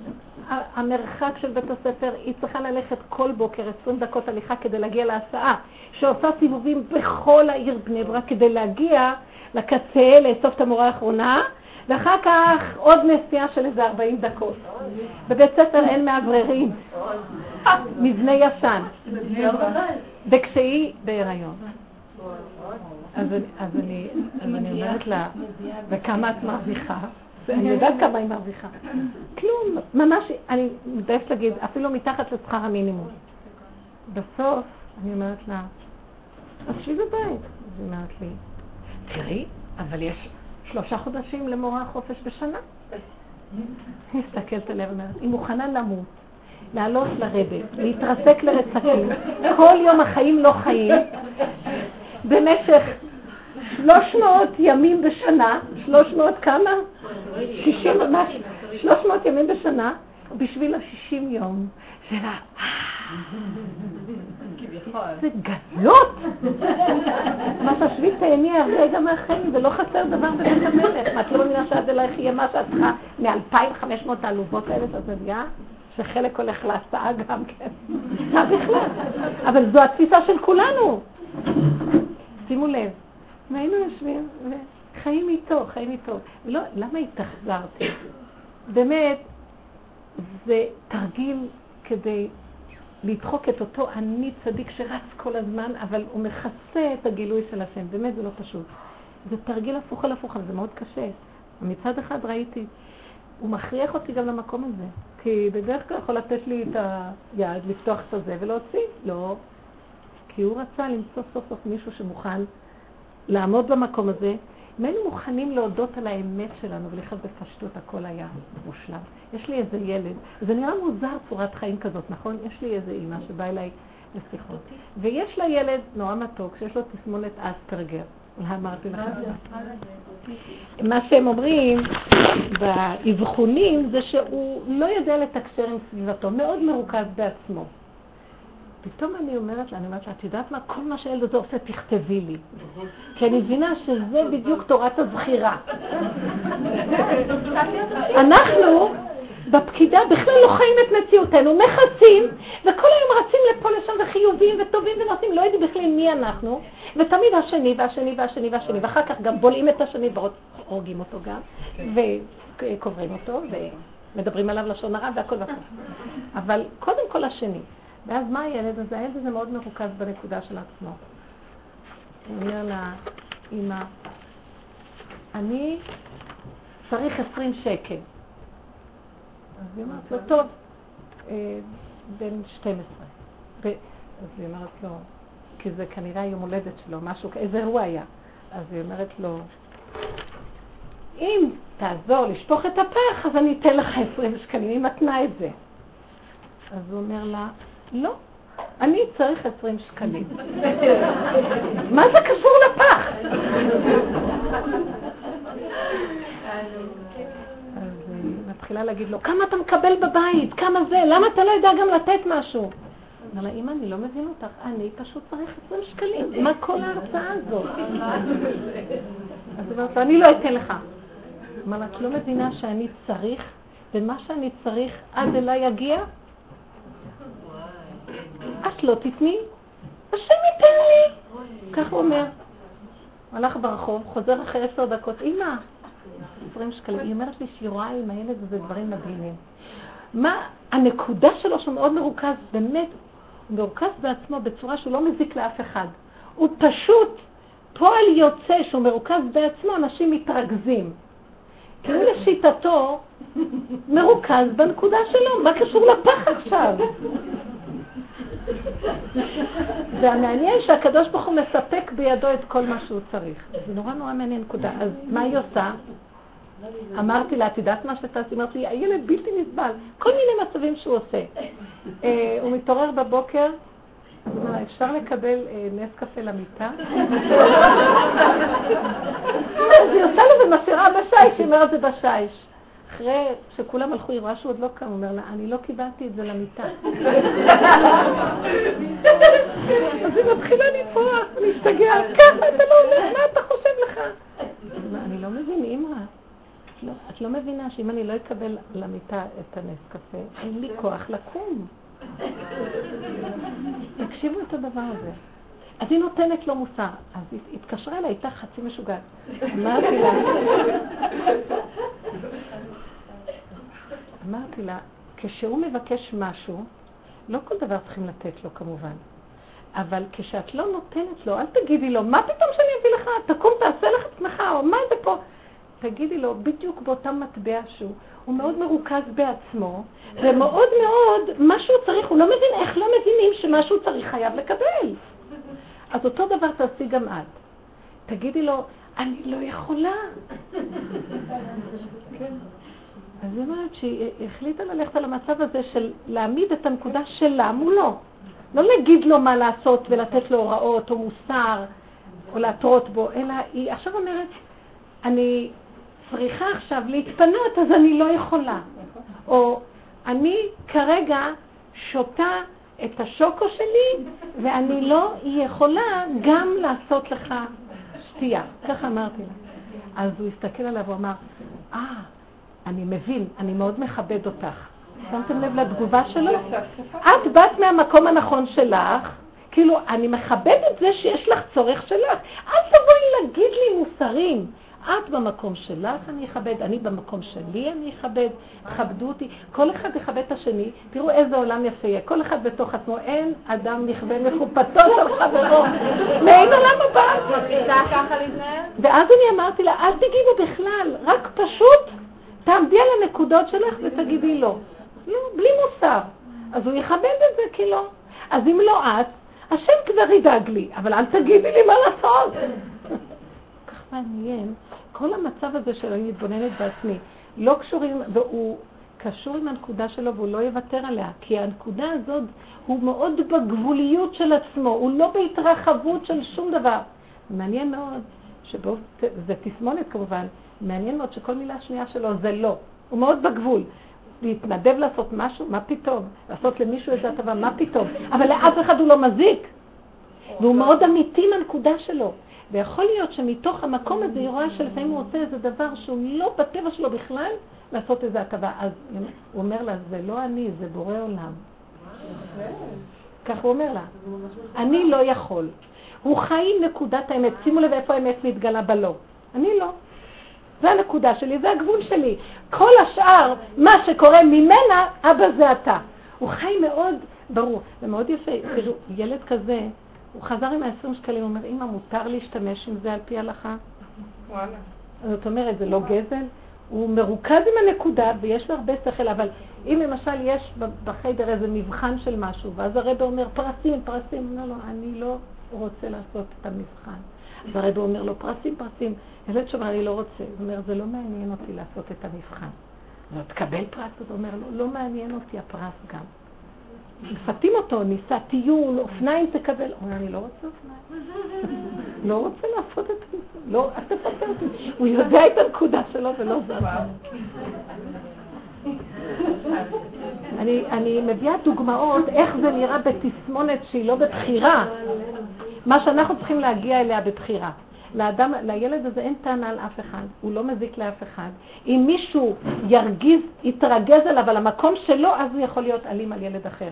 אבל, כי אתה נוגע בשטח שלי, מה עשיתי לך? זה השטח שלי, ואני חי, והיא רואה עם הילד, פשוט אמרת לי, השגחה פרטי פרטית בדברים שאי אפשר לתאר. כל דבר שהוא רוצה עד אליו מגיע. יכולים להבין כזה דבר? כי שם השם נמצא. אם היינו חיים בלא שלנו, עד אלינו הכל היה מגיע. אבל אנחנו מתחרים בברולה ואנחנו בקן, כל היום רצים בקן. זה לא יאומן, פשוט לא יאומן. יש עוד כל כך הרבה דוגמאות מהעניין שלו, שאני פשוט אמרתי, זה לא נורמל. כן. אז דיברת על זה שאדם לא יאמין בעצמו עד יום מותו, נכון? רבנו כותב שמי שלא מאמין בעצמו, הוא פוגם באמונה חכמים. תלוי למה את מתכוונת עצמו. שלא נאמין בדמיון העצמי שהרכבנו על עצמנו. שרבי נחמן כותב, עצמיות של האדם, העצמיות שלו ודאי במקום אחר לגמרי, שהעצמיות שלו זה גילוי בורא ממש. זה באמת פגם. אני, אני מדברת על הלכלוך שאנחנו נמצאים בו כולנו, שעד שאנחנו... אני אגיד לכם את האמת, מה לך ולספרים שלו? מחזק את הדמיונות שלנו. אתם יודעים מה קורה לנו? לוקחים את הספרים היפים האלה, ועל הלכלוך שלנו אנחנו כמו הזמרה, הבנתם? אנחנו מדוכאים בפנים, ולוקחים את הפרק הזה, וכל הבלט שלנו מדברים על הזמרה הזה, הנקודה הטובה. ואז על הלכלוך הזה של כל האינטרסים והכאבים והייאושים וכל הדיכאונות הפנימיים שעצמונים. אבל גם על זה מדובר בהזמרה. לא. הנקודה היא אין דרך בשום אופן לשים את הזמרה הזה רק על מקום. שאם אני לוקח את כל הלכלוך ומסכים איתו וחי איתו, כמו שאמרת לכם עם האני אכזרית, אליך הוא נכנס באכזריות ומגלה רחמים. אבל אם אני מדחיקה את האכזריות ואת ה... ואני עושה כאילו אני שמחה, ומפעם לפעם אני אהיה כאילו שמחה. ברור שזה תרגיל כזה, אבל זה לא עובד מתוך שלא לשמה יבוא לשמה. מזמן כבר לא. זה לא עובד. זה עובד שהבן אדם יעשה טיפול נקי, שורש אמיתי, שיכיר את הפגם, שיתמודד ויעמוד מולו. מה עם הרמב"ם בזה? זה לא עובד היום. לא, זה לא עובד. זה לא עובד. תגידו לי אם זה עובד, תלכו. לא, תקשיבי רגע, מה את אומרת היא? את יכולה להגיע עד דרגה מסוימת שהפעולה נמשכת. בעמקות של הנפש זה לא משפיע. תנסי ותראי, תנסי ותראי, תעשי פעולה, פעולה, פעולה, באמת אחרי זה זה יימשך לך ההתנהגות. לא. יבוא ניסיון מאוד חזק, שכל הפעולות שעשית יתפוצצו. לקראת הסוף הוא יעלה לנו כאלה כוחות שלא נעמוד בכלום, כדי שנדע שרק הוא יכול להושיע ולא שום דבר אחר. האם אתן מבינות מה אני מדברת? ביסוד, ביסוד של מה שהרמב"ם אומר, זה שלוש... זה הקליפה רביעית, קליפת נוגה. שזה המקום איפה שאנחנו מקיימים את התורה והמצוות, באני הטוב, שם זה עובד. בשלוש קליפות הטמעות, שזה אנחנו בירידת הדורות נמצאים שם, יסוד התהום, שזה גלות אדום, זה לא עובד. תעשי עד מחר את אותה פעולה, עצבנות הכי קטנה שמי שיעשה לך, את חוזרת כאילו לא עשית שום עבודה. ותשימי לב לזה ותתבונני. על איזה רמב"ם מדובר עליו, אבל חלק מאיתנו לא יודעת במה מדובר. לא, שאחרי פעולה, זה לא הרמב"ם אמר, זה- דברים שכתובים בחז"ל, אחרי הפעולות נמשכים אליהם. הרמב"ם לוקח מהגמרות. או, אפילו. או, או, אני... לא, אני- לא כאילו... לא, לא, לא. רוצה רק שנעשה דבר אחד. קודם כל בוא ניקח את היסוד, אל תאמן בעצמך עד יום מותך. אל תיקחו את עצמכם ברצינות. לטוב ולמוטב, בשלילה ובחיוב. רק מה? תתבוננו בעצמכם בתגובות שלכם על הגירויים החיצוניים, ותתחילו להכיר את עצמכם. אני מבקשת מאוד שאנשים, כולנו, ניקח את מידת התבינה, התבונה והבינה שהקדוש ברוך הוא נתן לנו, וההתבוננות, ונתחיל להשתמש בה. כמו שתלמידי חכמים עסוקים עם הדעת בתורה, אנחנו צריכים עם ההתבוננות על המידות. זה מה שאנחנו צריכים לעשות. אנחנו לא פטורות מעבודה. בגלות, כאילו, אה, הגברים לומדים, ואנחנו ימות פוטות, פתיות. לא, זה מה שנקרא ששכינתה בגלותה. תורת האישה הלכה בגלות, אבל להקים אותה. להתחיל לעורר את המוח של הבינה, שהוא מוח אנליטי ברמה של התבוננות. מאוד יפה, הוא יודע לדייק ולראות, זה נובע מזה, שנובע מזה, שנובע מזה שקורה. יש כוח פנימי מאוד גדול, ובדרך שאדם רוצה ללך מוליכים אותו, נותנים לו את ההתעוררות של אותו מוח, והאדם מתחיל, האישה מתחילה לראות דברים מדהימים, שהיא פשוט מתחילה להכיר את עצמה. היא פורמת ורואה את מציאותה. זה עולם התשובה. היא שבה, הולכת אחורה, אחורה, אחורה, ושבה לשורשים. ואז היא רואה מאיפה באים להצהרות שלה, ואת התגובות שלה, והיא רואה את התנועות של ההתנהגויות, ואת הדפוסים החוזרים ונשנים של, מה, של ההרגלים המקולקלים. והיא רואה שבעצם לא הוא, זה לא הוא, זה לא הבעיה של האיש או, האיש, או הילד או משהו אחר, זה בעיה שלה. אז היא מתחילה לקחת אחריות, מתחילה להתבונן. במקום הזה כמובן שאנחנו מצרפים תפילה ומבקשים מהשם רחמים. נגיד לו, ריבונו של עולם, אבל אני הרגתי אל פישי, זה אני גרמתי, ועכשיו מה אני יכולה לעשות? רק אתה יכול לעזור לי. אז אני מתחילה לראות מה החלק של השלילה, זה ברור לנו, אנחנו רואים את עצמנו רעות. אני עובדת על החיובי גם. תראה איך אני נראית טובה, אני משוגעת? קרה לי משהו שאני צריכה להיות כל כך טובה? אחר כך אישה אומרת, כמה אני טובה לבעלי, ומה הוא עשה לי, ומה יצא לי מזה שאני טובה? טובה ורעה אצלי זה אותו דבר. אם הבן אדם לא מפעיל את ההכרה וההתבוננות ורואה את הסכנה, הטובה הוא פי שניים יותר מסוכן מהרעה. כי הטוב הוא, הוא רע מכוסה, ואילו הרע הוא גלוי יותר. למה השם אמר להם, אל תאכלו מעץ הדת, לא מהטוב שלו ולא מהרע שלו, שכולו רע בעצם, נכון? אבל עץ הדת טוב, כביכול הוא, מת, הוא מת, מתיימר להיות טוב, כאשר ביסודו כולו רע, לא? עץ הדת כולו רע. לא, לגוע, לא להיות, לא, לא לגעת בו. נקודה של הרע יותר מראה לי את האמת שלו. ואילו הטוב מכסה כאילו הוא טוב. ואז אני אומר, השם הוא טוב כמו שעץ הדעת טוב, השם הוא מעבר לטוב של עץ הדעת. ומעבר לרע של עץ הדעת. מפי עליון לא תצא הרעות והטוב. האמת נמצאת באמצע, בין הטוב לרע, לא בטוב ולא ברע. ולהביא את עצמי למקום הזה צריך עבודה. תנסו להגיע לקו האמצע. בנות, אם אנחנו מגיעות לקו האמצע, זה עושה דבר מאוד מאוד מעניין. את לא מגיבה מהר החוצה. האנרגיות שלך נשמרות. את לא מהר מגיבה, את לא מהר אומרת, את לא מהר... כי את מתחילה להתבונן ואת נעצרת, נעצרת, זה דבר טוב להיעצר. את לא צריכה להגיד, את צריכה להכיר, את יכולה להגיד לבורא עולם, את יכולה להגדיר לעצמך מה ראית. תלמדי את עצמך, דע את עצמך, תכירי. במציאות ובניסיון יש אינסטינקטים של אינסטינקטיביות, כשאתה פתאום... כל דבר, כל דבר. כאילו. כל דבר, תכירי את עצמך. אין חוזר. את רואה מה שאת אמרת לילד, הילד יתנהג ככה, אל תתחילי לענות לו, תסתכלי, תראי את התגובה שלו, תראי איך את נראית, תראי איך את כועסת, תראי, תראי את עצמך כתוצאה מהסיבות שסביבך, תתחילי ללמוד מיד. מפעם לפעם לפעם לפעם את מתחילה להכיר את המנגנון שלך, זה אותו מנגנון שחוזר לעצמו בצורות שונות. פה יש נקודה מקולקלת ועוד פה נקודה מקולקלת ועוד פה נקודה, ואת רואה אחר כך הרבה פעמים כל מיני נקודות שצפות, בכלל, מה קשור העולם בחוץ? נהיה להם קודם כל שקט ממך, ויש להם מרחב בחירה אחר, עזבת אותם, וכשאת מתחילה להתבונן, לא צריך הרבה להגיב בחוץ. ואת מקשרת את זה להשם, זה מאוד מאוד חשוב לדבר. האמנתי כי אדבר, זה דרך האמונה, את מביאה, זה התחלת גילוי של השכינה, כי השכינה זה הדיבור, שהוא נמצא איתנו. אז הבעל מדבר בגמרות, ואת מדברת במידות ובתפילה. ולאט לאט מתחיל להיות השפעה של אמונה מסביב, והבית נכנס ברוח טובה. למה לך להגיב? אתה עושה ככה, למה אתה עושה ככה, אתה עושה ככה? כל רגע שאת באה להגיד משהו, תשתקי. אני באה להגיד משהו, אני חוזרת. עוד פעם באה להגיד משהו. אני כל הזמן כמו... עד שלגמרי מתחילים להיכנס פנימה. הצעקות שיוצאות לי היום זה דווקא עצמי לבשרי. ריבונו שלנו, תדביק אותי לעצמות. אני לא רוצה יותר להגיב. שהעיניים יראו, שהחושים ייפתחו. למה אנחנו מגיבים? באיזה שטחיות אנחנו חיים. מדהים. איך אתם חושבים יגלה כאן בורא? שטחיות נוראית. גירוי תגובה, גירוי תגובה, משוגעים. מוח.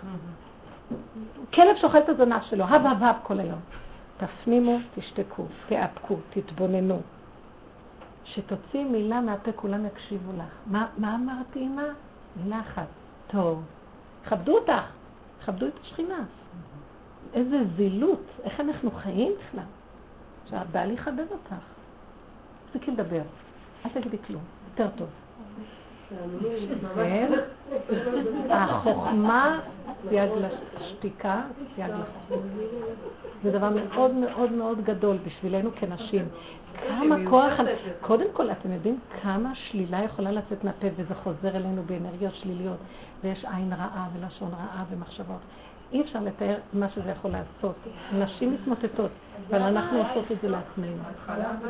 הרבה לשתוק, הרבה לשתוק, הרבה לשתוק. אז תגידי, אי אפשר לשתוק, זה לא צודק. תוותרי על הצדק. שיצדקו. בתי הקברות מלאים מאנשים שצדקו, והחכמים חיים. מה זה להיות צודקת? האמת נמצאת, החוכמה נמצאת באמת. זה אין עניין של עבודת מידות? איזה עבודת מידות? למה זה לא זה עבודת מידות בשורשים. יש עבודת מידות, מה שהיא אמרה. הפעולות נמשכים הלבבות. אם אני אתאפק ואני לא אענה לו, אז אני לא מוציא את הכעס. אבל הכעס בפנים, קחי אותו ותשרשי אותו עד שמהכעס יצא אש אלוקית. אש תמיד תוקד על המזבח, לא תכבה, שאיתה את יכולה להתפלל ולעשות את הדברים הכי גדולים בעולם. זה אש אלוקית. כמו שאמר, באש שאני הצטתי את בית המקדש, באותה אש אני עתיד לבנותה. באש שהוצאתם החוצה אחד על השני, באש שתאפקו אני אבנה, אני אבנה אותה. בזה אני החרבתי ובזה אני אבנה. באותה אש, תעבדו עם האש. בכל מיני צורות. כן. כן, בקול רם. שומע הכל תהילה, שומע הכל יבוא. אם אנחנו עושים דומיה, לך דומיה, אני לא מגיבה, זהו. אז אני שומע תפילה, תפילה יכולה לשבת עד הבשר. הלכה דומיה היא התהילה, היא התהילה הכי גדולה, היא התפילה במדרגה הכי גבוהה. דווקא עצמי לבשרי. אין אומר ואין דברים, בלי נשמע קולם. וזה כוח מאוד גדול. אם היינו נבונות, מה? זה לא תפילה בשקט, ואין תפילה. זה, כל כולך, זה אני תפילה, עצמות מתפללות, בלי דיבור. זה גילוי שכינה. בנות יקרות, תראו איך אנחנו נראות. באמת, אני, אני מציירת ציור של שטחיות מאוד גדולה של החיים שלנו, גם התהילים שאנחנו אומרות, גם התפילות שאנחנו אומרות, גם הפעולות שאנחנו עושות. תתעקשו לקחת את המוט ולעשות רוורס. יותר מדי החצנה, יותר מדי ריצה, יותר מדי המוח פעיל, יותר מדי האני בפרונט, יותר מדי ההתנדבות, יצאנות. כל כבודה בת מלך פנימה, להתחיל להפנים, להפנים, להפנים, להפנים. הגאולה לא תבוא עד שהמוח של הפקידה שהוא רץ קדימה, אני, אני, אני רץ, יתחיל להשתתק. זה יתחיל מאנשים, כי אנשים לא מסובות בזה, אין דרכה של אישה לכבוש. אז זה מתאים לנו. כל כבודה בת מלך פנימה, מתאים לנו. העניין של ההתבוננות, מתאים לנו. התשובה, שובי, בת, לשבת, שביתה, בשב ואל תעשה, מתאים לנו. זה עבודה שמתאימה לנו. זה המידות, זה השורשים של התורה. כל התורה כולה זה מידות. היום התורה נראית בלי מידות. זה תורת דעת. והגאון אומר, אם אין תיקון המידות, אם אין הכרה במידות, אז גם התורה לקויה. כל עבודה היא להתעקש על המקום הזה. זה עולם התשובה, לשוב. ועולם התשובה היא סופו ועומקו הכי גדול זה יום הכיפורים. כל כולו זה רק הכרת, הפגם, שלילת האדם. שימו לב כמה אנחנו שוללים את עצמנו ביום הכיפורים. על חטא ועל חטא, על חיסרון, על חיסרון, עוד חיסרון ועוד חיסרון ועוד חיסרון, כבר הגענו לעצמות. איזה הערה מקבלים בסוף היום, ממה? עשינו איזה תיקון פה? רק אמרנו, התוודענו. הכרנו את האמת שלנו. והשם אמר, זה מה שרציתי, מודה ועובד, ירוחם, מיד הערה אלוקית גדולה. אז בעצם מה העבודה בפועל בראש השנה? ראש השנה, ראש השנה, זה כל ההכנה של כל העבודה הזאת כל הזמן, זה למעט באני. באות לך מחשבות, אל תתני להם כל כך הרבה כוח, תסיכי את הדעת. יש לך רצונות, אם הולך טוב, אם לא, אל תתעקשי. אל תתעקשי על כלום. גם לא מצוות, גם לא מצוות, וגם דברים שכאילו... אבל זה לא דרך אנשים. לקחנו את עבודת הגברים ואנחנו היום חיים כמו גברים. אנשים לא צריכות לקיים מצוות כמו הגברים ככה. איך נשים מקיימות מצוות? לפי הסיבות. עד אליי זה מגיע. וגם כשזה מגיע עד אליי, אני לא רצה לקיים. אני רצה בתנאים מסוימים, שאתה הולך איתי, אם אין פניך עולות עמנו, אל תעלנו מזה. אמונה. הגברים חיים עם הדעת, התיקון שלהם הוא בדעת, עם רגליים רצות, כובשים את העולם. וזה גם מאוד מסוכן, כי הגברים באמת, תלמידי חכמים אמיתיים מפחדים גם מקיום מצוות כאלה. הם מאוד נזהרים, כי הכל בדיוק רב. בגלל שהישות של הבן אדם רצה קדימה. למה, רב, למה אנשים גדולים בתורה לא רצו את כס הרבנות? פחדו. פחדו להתערב עם ציבור, עם אנשים, כל זה, כי הולכים לאיבוד על המקום. כי באמת באמת לא העיקר הכמות ולא העיקר הריצה ולא העיקר שיכיר אותי ולא הפרסום ולא הכבוד ולא כלום. העיקר זה הפנמה, לעשות את מה שאני צריך ולהתחבר אליו. אם זה דרך הדת, ואם זה דרך והתורה והלימוד, ואם זה דרך המידות והתפילה. וזה החלק שלנו, זה המידות והתפילה. נשים זה מידות ותפילה? כן. מה שהנקודה היא ביום, לא, לא להתעכב על כלום, זה כל השנים, כל השנה. לא להתעכב, זאת אומרת לא להתעקש על שום דבר. אם ילך ככה טוב, אם ילך ככה גם טוב, אם ילך ככה גם טוב. בייחוד ראש השנה. לא להתעקש על שום דבר, מה אכפת לך? תקפצו, יאכלו, לא יאכלו, ילכו לבית כנסת, לא ילכו, את לא אכפת לך. זה עולם, זה לא יום של, זה לא יום של ישות בשום צורה. ברור שככה כדאי כל השנה להמשיך. ברור שמעגל השנה בגוף, במי שעובד בנפש, אז כל רגע בא לו חלק אחר של מעגל השנה. רגע אחד יכול להיות ראש השנה, ורגע אחד יכול להיות כיפור, ורגע אחד יכול להיות פורים, ורגע אחד... זה לפי הסיבות שהשם מסובב. האישה קשורה עם הזמן בהווה, לא הזמן של הטבע, עבר עתיד. הווה, עכשוויות, הפנמה, מדרגת נפש. שם יש שכינה, ומהמקום הזה מתגלה הגאולה. קודם כל משם זה יתחיל. אחר כך יבואו אורות גבוהים אחרים, אבל קודם כל זה מתחיל משם. זה כל עיקר העבודה של האישה. והעבודה היא בהתבוננות מתמדת. קודם כל דבר מאוד נפלא קורה לנו, נחזור לצלם שלנו, איבדנו את הצלם. אנחנו מתוסכלות, מבוהלות, כאובות, שבורות, מודחקות עם ייאושים שונים, אה, יש לנו עייפות, אה, כאילו, נו, עוד יום. אין שמחה אמיתית, שמחה שתלויה בדבר. טוב, הולכים, קונים, עושים, אבל זה לא שמחה. תתחילו לראות מה מונע מאיתנו. תתחילו לראות את כל החסימות. אל תתייאשו ואל תישברו, תקבלו. ומזה לבוא להשם בתפילה. והשאר הוא חייב להתגלות דווקא על השלילה. על החיוב, החיוב הוא גם שלילה, החיוב עוד יותר מפחיד אותי. החיוב הוא כיסוי פי שניים, הוא שלילה בריבוע. כן, אני עושה את עצמי, כן. זאת אומרת, אחרי הפעולות נמשכות, נמשכות הלבבות. בסדר, עשיתי פעולה, אבל הגאווה והגדלות והישות שלי תפסה את כל השטח. בגילוי מלכות השם לא יעמוד אף אחד מול בורא עולם. אנחנו נצטרך לעשות לכבוד השם נטו, לשמה. מה זה לשמה? אין לי אינטרס, בלי שוחד, בלי נגיעה. מי יעשה משהו בכלל? אני מגלה שאני לא רוצה לעשות, כי אין לי אינטרס. אז אני אומרת לו, ריבונו של עולם, אז תן לי ממך כוח, אתה תעשה דרכי, כי אני צריכה אינטרס. איבדת לי את החיות של האינטרס, אז אני לא יכולה לעשות עכשיו. אז אם אני עושה, אם תהיה תוצאה שיצא עכשיו פעולה, זה סימן שאתה חי וקיים עושה דרכי. לא יכול להיות, כי לי אין אינטרס. לא שימו לב. כי- כאילו האינטרס שלי הוא כן... האינטרס זה, יש- לי כבוד, יש לי מצווה, לא, לא, יש לי עולם הבא, יש לי זה, אין לך כלום פתאום, אין כלום. גילוי מלכות השם, אין אינטרסים. יש רק גילוי השם. כי כל עוד יש לי אינטרס, אני גם משהו. עד כדי כך יצטרכו את הביטוי. אז אם אני כבר עוד משהו, אז אני מתחרה. לא, אין כלום. את מוכנה? אתם יודעים לכם. כתוב בנביא שהקדוש ברוך הוא עתיד לצרוף, וצרפתים כשרוף הכסף ובחנתים כבחון הזהב. שיהיה צירוף אחר צירוף, ואפילו אם יישארו תשע, אם תשע עשיריות צורפו, כתוב, ועוד בא עשירייה, נשארה עשירייה מהתשע עשיריות, מהעשר עשיריות, עשירייה אחת לא מצורפת, ושבה והייתה לבאר. הקדוש ברוך הוא ימשיך ויצרף עד, רש"י אומר, עד שישארו רק הצדיקים, שבכל ליבם ממליכים את השם. זאת אומרת, הדבר הזה. אנחנו מלאים נגיעות שקרים. אם, אם יבואו לדון אותנו, לא יישאר מאיתנו מאומה. יותר טוב שנשים ראש באדמה ונמלט, כי אי אפשר. אבל המהלך של הדין באמת יהיה, יום המשפט הגדול יבוא, ויהיה חייב כל אדם לעבור במשפט. זה אחרי האלף השישי, בתחילת האלף השביעי. אז מה יהיה? אז להכין כבר עכשיו, להכין. עבודת ההכנעה למלכות שמיים. אבא זה אתה ואבא זה אתה. אני רוצה כאן, לפני שנקום, אה, ביקש ממני הרב גוטרמן להגיד לכם כמה מילים. אני כרגע מפסיקה רגע את הזה, בסוף אני אסכם באיזה משפט, אבל לעניין הזה.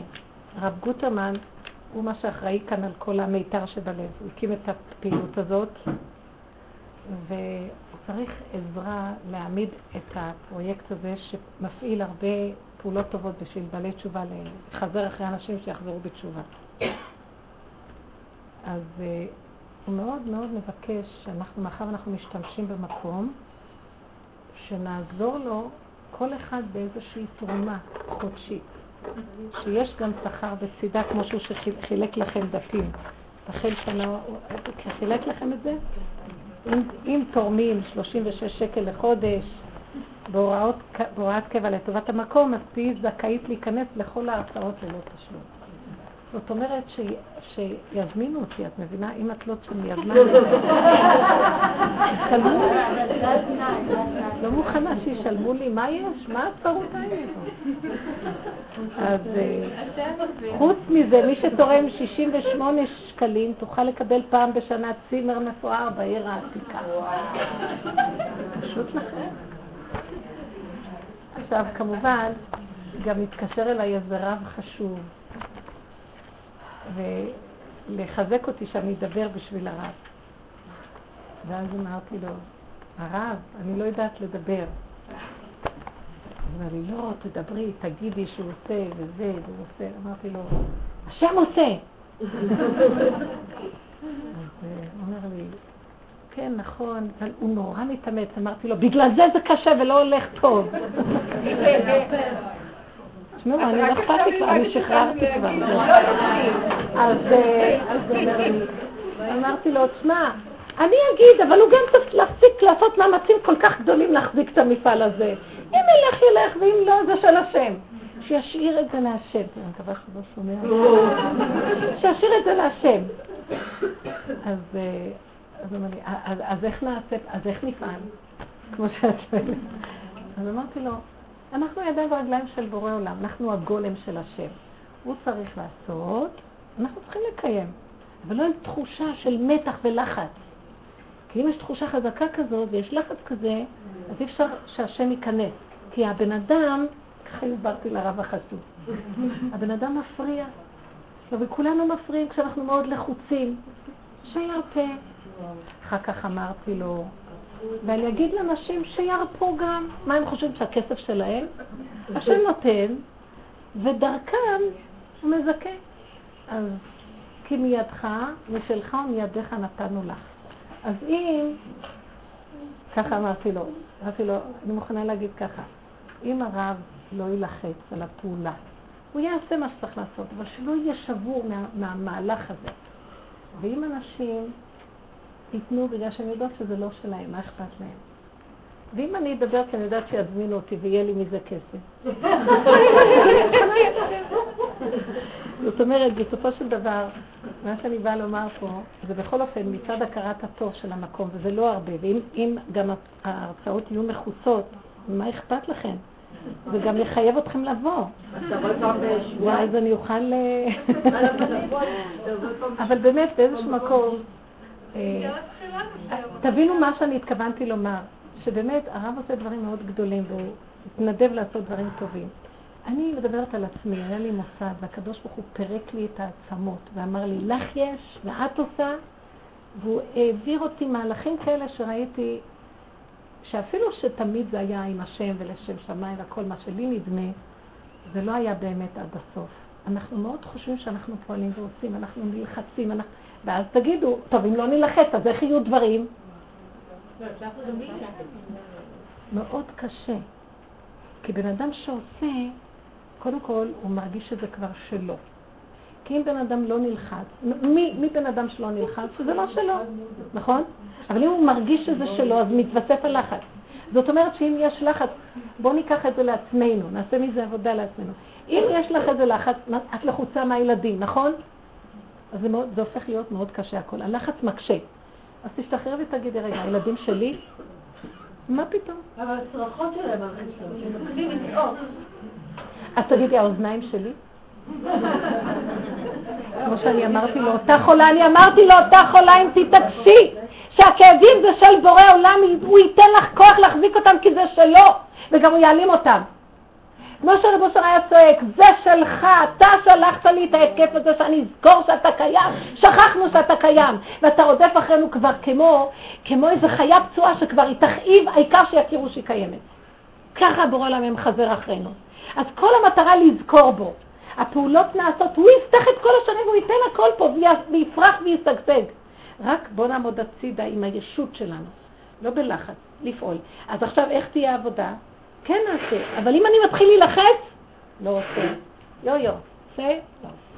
אם אדם היה עובד ככה, ככה צריך לעבוד עובד השם. איך אנחנו עובדים? רצים, ועסוקים, ועושים, ומבוהלים, וחרדים, ודואגים, וזה שלנו. הזזנו את הקדוש ברוך הוא מהעולם. עכשיו תדפקו את הראש בקיר, בבקשה, זה העולם שבראנו. איך אנחנו נראים. כל יום אנחנו מתים פי כמה יותר מהיום הקודם. איך נרים את השק הזה, ואיך נפרנס, ואיך נעשה, ואיך נחנך, ואיך... אני עברתי הרבה דברים, בהתבוננות אמרתי, ריבונו של עולם, אני לא, אני עכשיו לפני לחתן ילד, אני מחתן את זה לשון, לשון הדיבור שלנו, אנחנו מחתנים את הילדים. והפחד הכי גדול שיש לי, זה שיהיה לי תחושה שאני מחתנת. ואז אני לא, לא עושה שום פעולה, אמרתי, אני לא יכולה לעשות פעולות, אני לא יכולה. כל פעולה שאני אעשה, ישות. או בגאווה הכי גדולה, או ברגשי נחישות הכי גדולים. אני לא עומדת על זה בשום אופן, אז אני עושה איתך הסכם. אני, הנה הידיים, הנה הרגליים, הנה הפה. הנה המציאות שלי, בלי התרגשות ובלי שייכות. בבקשה ריבונו שלם, תמול לי את הלב, אני לא רוצה שיהיה לי שייכות פה כלום, יותר טוב לי, אין לי כוח לסבול כבר שש... את השייכות של הדברים, את הכפייתיות, את האכפתיות, זה כפייתיות. בהתחלה זה נחמד, אכפת לי מכל מיני דברים טובים. היום אכפת לך מהטוב וזה כיף, מחר יהיה לך כאבים מאוד גדולים מהשלילה של זה, והלא, ושזה לא הולך. לא מדובשך ולא מאופסך. תן לי לחיות חיים של נשימה באמצע איתך, העולם שלך. הנשמה לך והגוף פה לך. תפעל, ריבונו שלם. אתה רוצה פעולות טובות, יש בעלי תשובה, ואז השם אומר, אתם מחזירים בתשובה? אתם עושים ארגונים? תרדו מהכיסא, תחזירו לי את הכתר, אני אעצור לכם. ואז אנחנו רצים בשביל כל אגורה ומתחננים לאנשים. ואז... אני אמרתי לו הרבה פעמים, עכשיו אני לא רוצה לעשות כלום מצידי, מה פתאום? שלא יהיו בעלי תשובה. שלא יפה. אני מצידי, לא. אתה רוצה? אתה כפית עליי הר כגיגית. אני לא רוצה. תדעו לכם של כל בן אדם לא רוצה, לא רוצה לקיים מצוות. לא רוצה להיוולד. בעל כורחך אתה חי. שכחנו את זה. תחזרו לזה. ומהמקום הזה זה קלף מיקוח מדהים לבורא עולם. אמרת לה, אם הבאת אותי בעל כורחי, אז בעל כורחי, תסדר שאני אחיה. בעל כורחי, תן לי את התנאים הנכונים. אה, שכ... למה אני חי כל כך קשה? כי שכחתי שבעל כורחי. אני חושב שאני מלכתחילה החלטתי. אתם מבינים מה שאני מדברת? אני החיובי שמסדר לי את החיים, ואני, אז תסדר לעצמך, נראה איך אתה מסתדר. תחזרו לשלילה. לא יכולים. נמצא את עצמנו, אומרים לו, לא יכולים לנשום. יש לי נשים שאומרות לי שבזמן האחרון אין להן נשימה, יש להן העתקת נשימה, יש חרדות. הרבה נשים אומרות לי את זה, עד כדי כך שנזכור מי מנשים אותנו ושזה לא שלנו הנשימה. אמרתי לה, אל תפחדי ותגידי הנשמה שלך, אתה רוצה תיקח. אני מצידי, מי רצה להיות פה בכלל? אתה מפסיד. כן? כן. ותדעו לכם שהוא מחזר אחרי אנשים כאלה, ומיד ישועות, ברכות, הכל עד אליך מסתדר. למה אנחנו קשי יום? כי אנחנו רוצים לנהל את העולמות, ואנחנו מנהלים. אני רוצה להגיד שהרב עושה כאן עבודות מאוד גדולות ופעולות חשובות. כולנו צריכים להיזהר בזה, שזה לא יהפך להיות שלנו. זה שלך, ואתה פשוט דרכי מעביר את, העניין הזה. וגם הכסף לא שלנו. דרככם השם מעביר, נתון תיתן, פתוח תפתח, הענק תעניק. זה ש... באמת, אני, זה שסיפרתי לכם שלא נתתי לה את הכסף, שתבינו שאני לא אצא תקלה בהבנה, שזה לא היה, זה לא כל כך מסובך להרים ולתת, באמת שלא, שיש את הנטייה אצלי בהפקרות. הקדוש ברוך הוא אמר לי, את לא תעשי את זה, את מפריעה לי להתגלות, אל תעשי לי טובה עם הצדקות שלך. תתעקשי בלא שלך. ראיתי גילוי, גילוי השם ממש. כן, כן. רוצה להילחם בשטן הזה של ראויה, לא ראויה, ואני לא מצליחה להתמלא... ראויה? כן, את יודעת, אם את רוצה משהו, ואת... זה האדם חורץ את משפטו. תקשיבו, באמונה ככה זה עובד. אם בא לך מחשבה שאת צריכה משהו, השם שלח אותה, שהוא יסדר אותה. את אומרת לו, אני לא ראויה. כדאי שלא נולדת. מה נולדת? אני דנה את הנקודה שלי. כי אני מאוד צדיקה, אני מנדבת לו שזה הצדקות, שבעצם אני מתנצלת שאני חיה. אתם מבינים?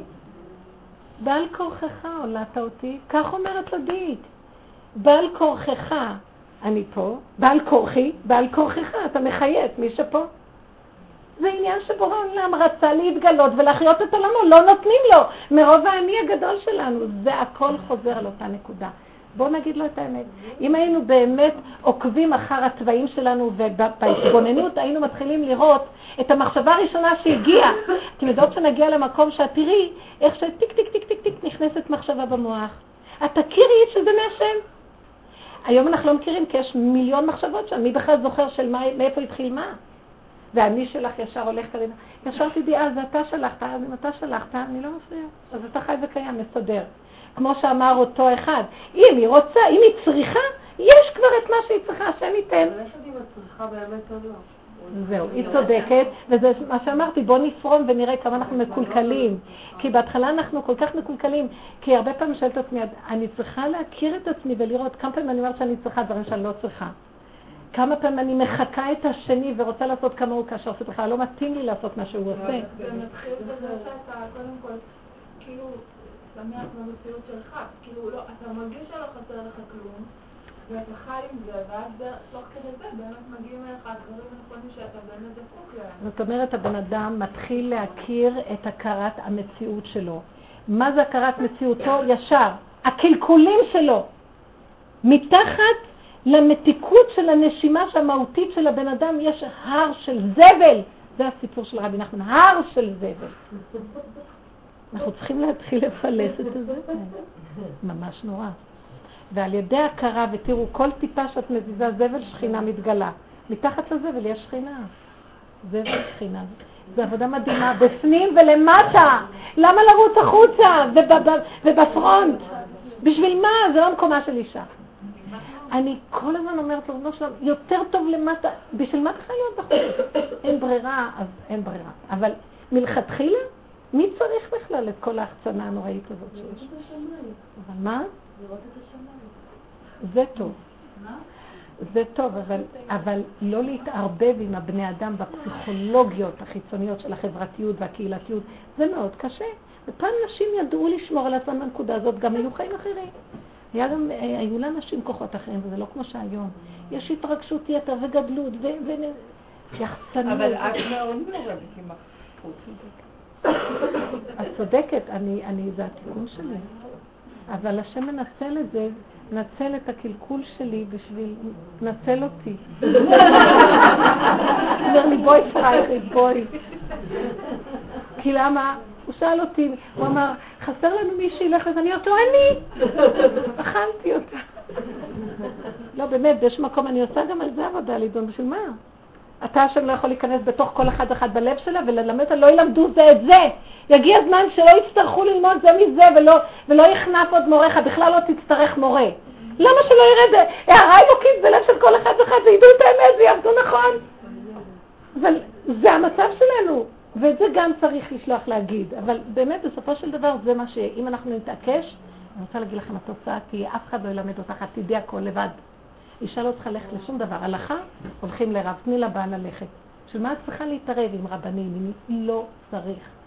רק אל תגידו שאמרתי, שלא יגידו שאני לא לא, אני מתכוונת לומר, אישה, פנימה, אלוקות יש בפנים, שכינה, חוכמה. בזה היא את כל הבית לה מסדרת ואחרים לידה. למה היא צריכה ללכת לאף מקום? כי מה שייתנו לך מבחוץ, ייתנו לך משלהם לך. אבל אם את תתבונני רק ממך, את יודעת הכי טוב מה טוב לך, מה שאף אחד הכי גדול לא ידע. שתדעו את זה. ונכון, ואז פצועים, ואז זה, ואז ויש כל מיני כאבים, ויש כל מיני זה וזה. זה חוזר מאוד למה שחז"ל אמרו, הבעל הוא הפוסק שלך בדברי הלכה, בכל נושא המידות והנהגות היום-יום, את תחליטי, אף אחד לא. את לא צריכה אפילו להתייעץ עם אף אחד. אם היית באמת מתבוננת, ואת חושבת שאכפת לבעל בכלל? ומרוב שאנחנו משתפים את הבעלים והם לא יודעים מה אנחנו רוצים מהם, והם כבר בסוף כועסים עלינו, בסוף הם אומרים, מה עשית לבד ולא שאלת אותי? בסוף גם באים בטענות. זה המלכות שלך, תסתכלו איך אשת חי נראית, היא לא שואלת כלום, היא רצה במלכות שלה, מי יגיד לה מה לעשות? והשם איתה, שכינה. אבל צריך להתעקש, להכיר מה מפריע לי להגיע למצב הזה. זה לא מה אני צריכה לקנות כדי להיות במקום הזה, כמה אני צריכה לנקות את הזבל כדי להגיע למקום, האוצר נמצא, אבל יש המון מחיצות ולכלוכים של אל תפחדו לחגור בעוז את המותניים ולהיכנס לראות אותם, ולא להתבייש, ולהודות על האמת. כן, תודי על הדברים הכי קשים בינך לבין עצמך, לא צריכה להודות בחוץ. אני פה חושפת דברים שאני אומרת לכם על עצמי בשביל העניין של הדוגמה, אבל באמת באמת ביניכם לבין עצמכם, לבורא עולם, וידוי דברים. זה בחינה של יום כיפורים, ואז יש הערה גדולה מאוד, ושכינה גדולה, וחיות גדולה מאוד. הקדוש ברוך הוא יחתום אותנו, יכתוב ויחתום אותנו לחיים טובים, לאלתר בספרם של צדיקים גמורים בעזרת השם. צדיקים גמורים, כלומר, תגמרו לצדקות, ושיתגלה מלכותו עלינו כבר, ונשב בסככת אורו של לוויתן, תזרמו פה! בעזרת השם יתברך. יש שם דפים, תלכו לעזור לרב שלנו. תודה רבה רבה. ברוכות תהיינה.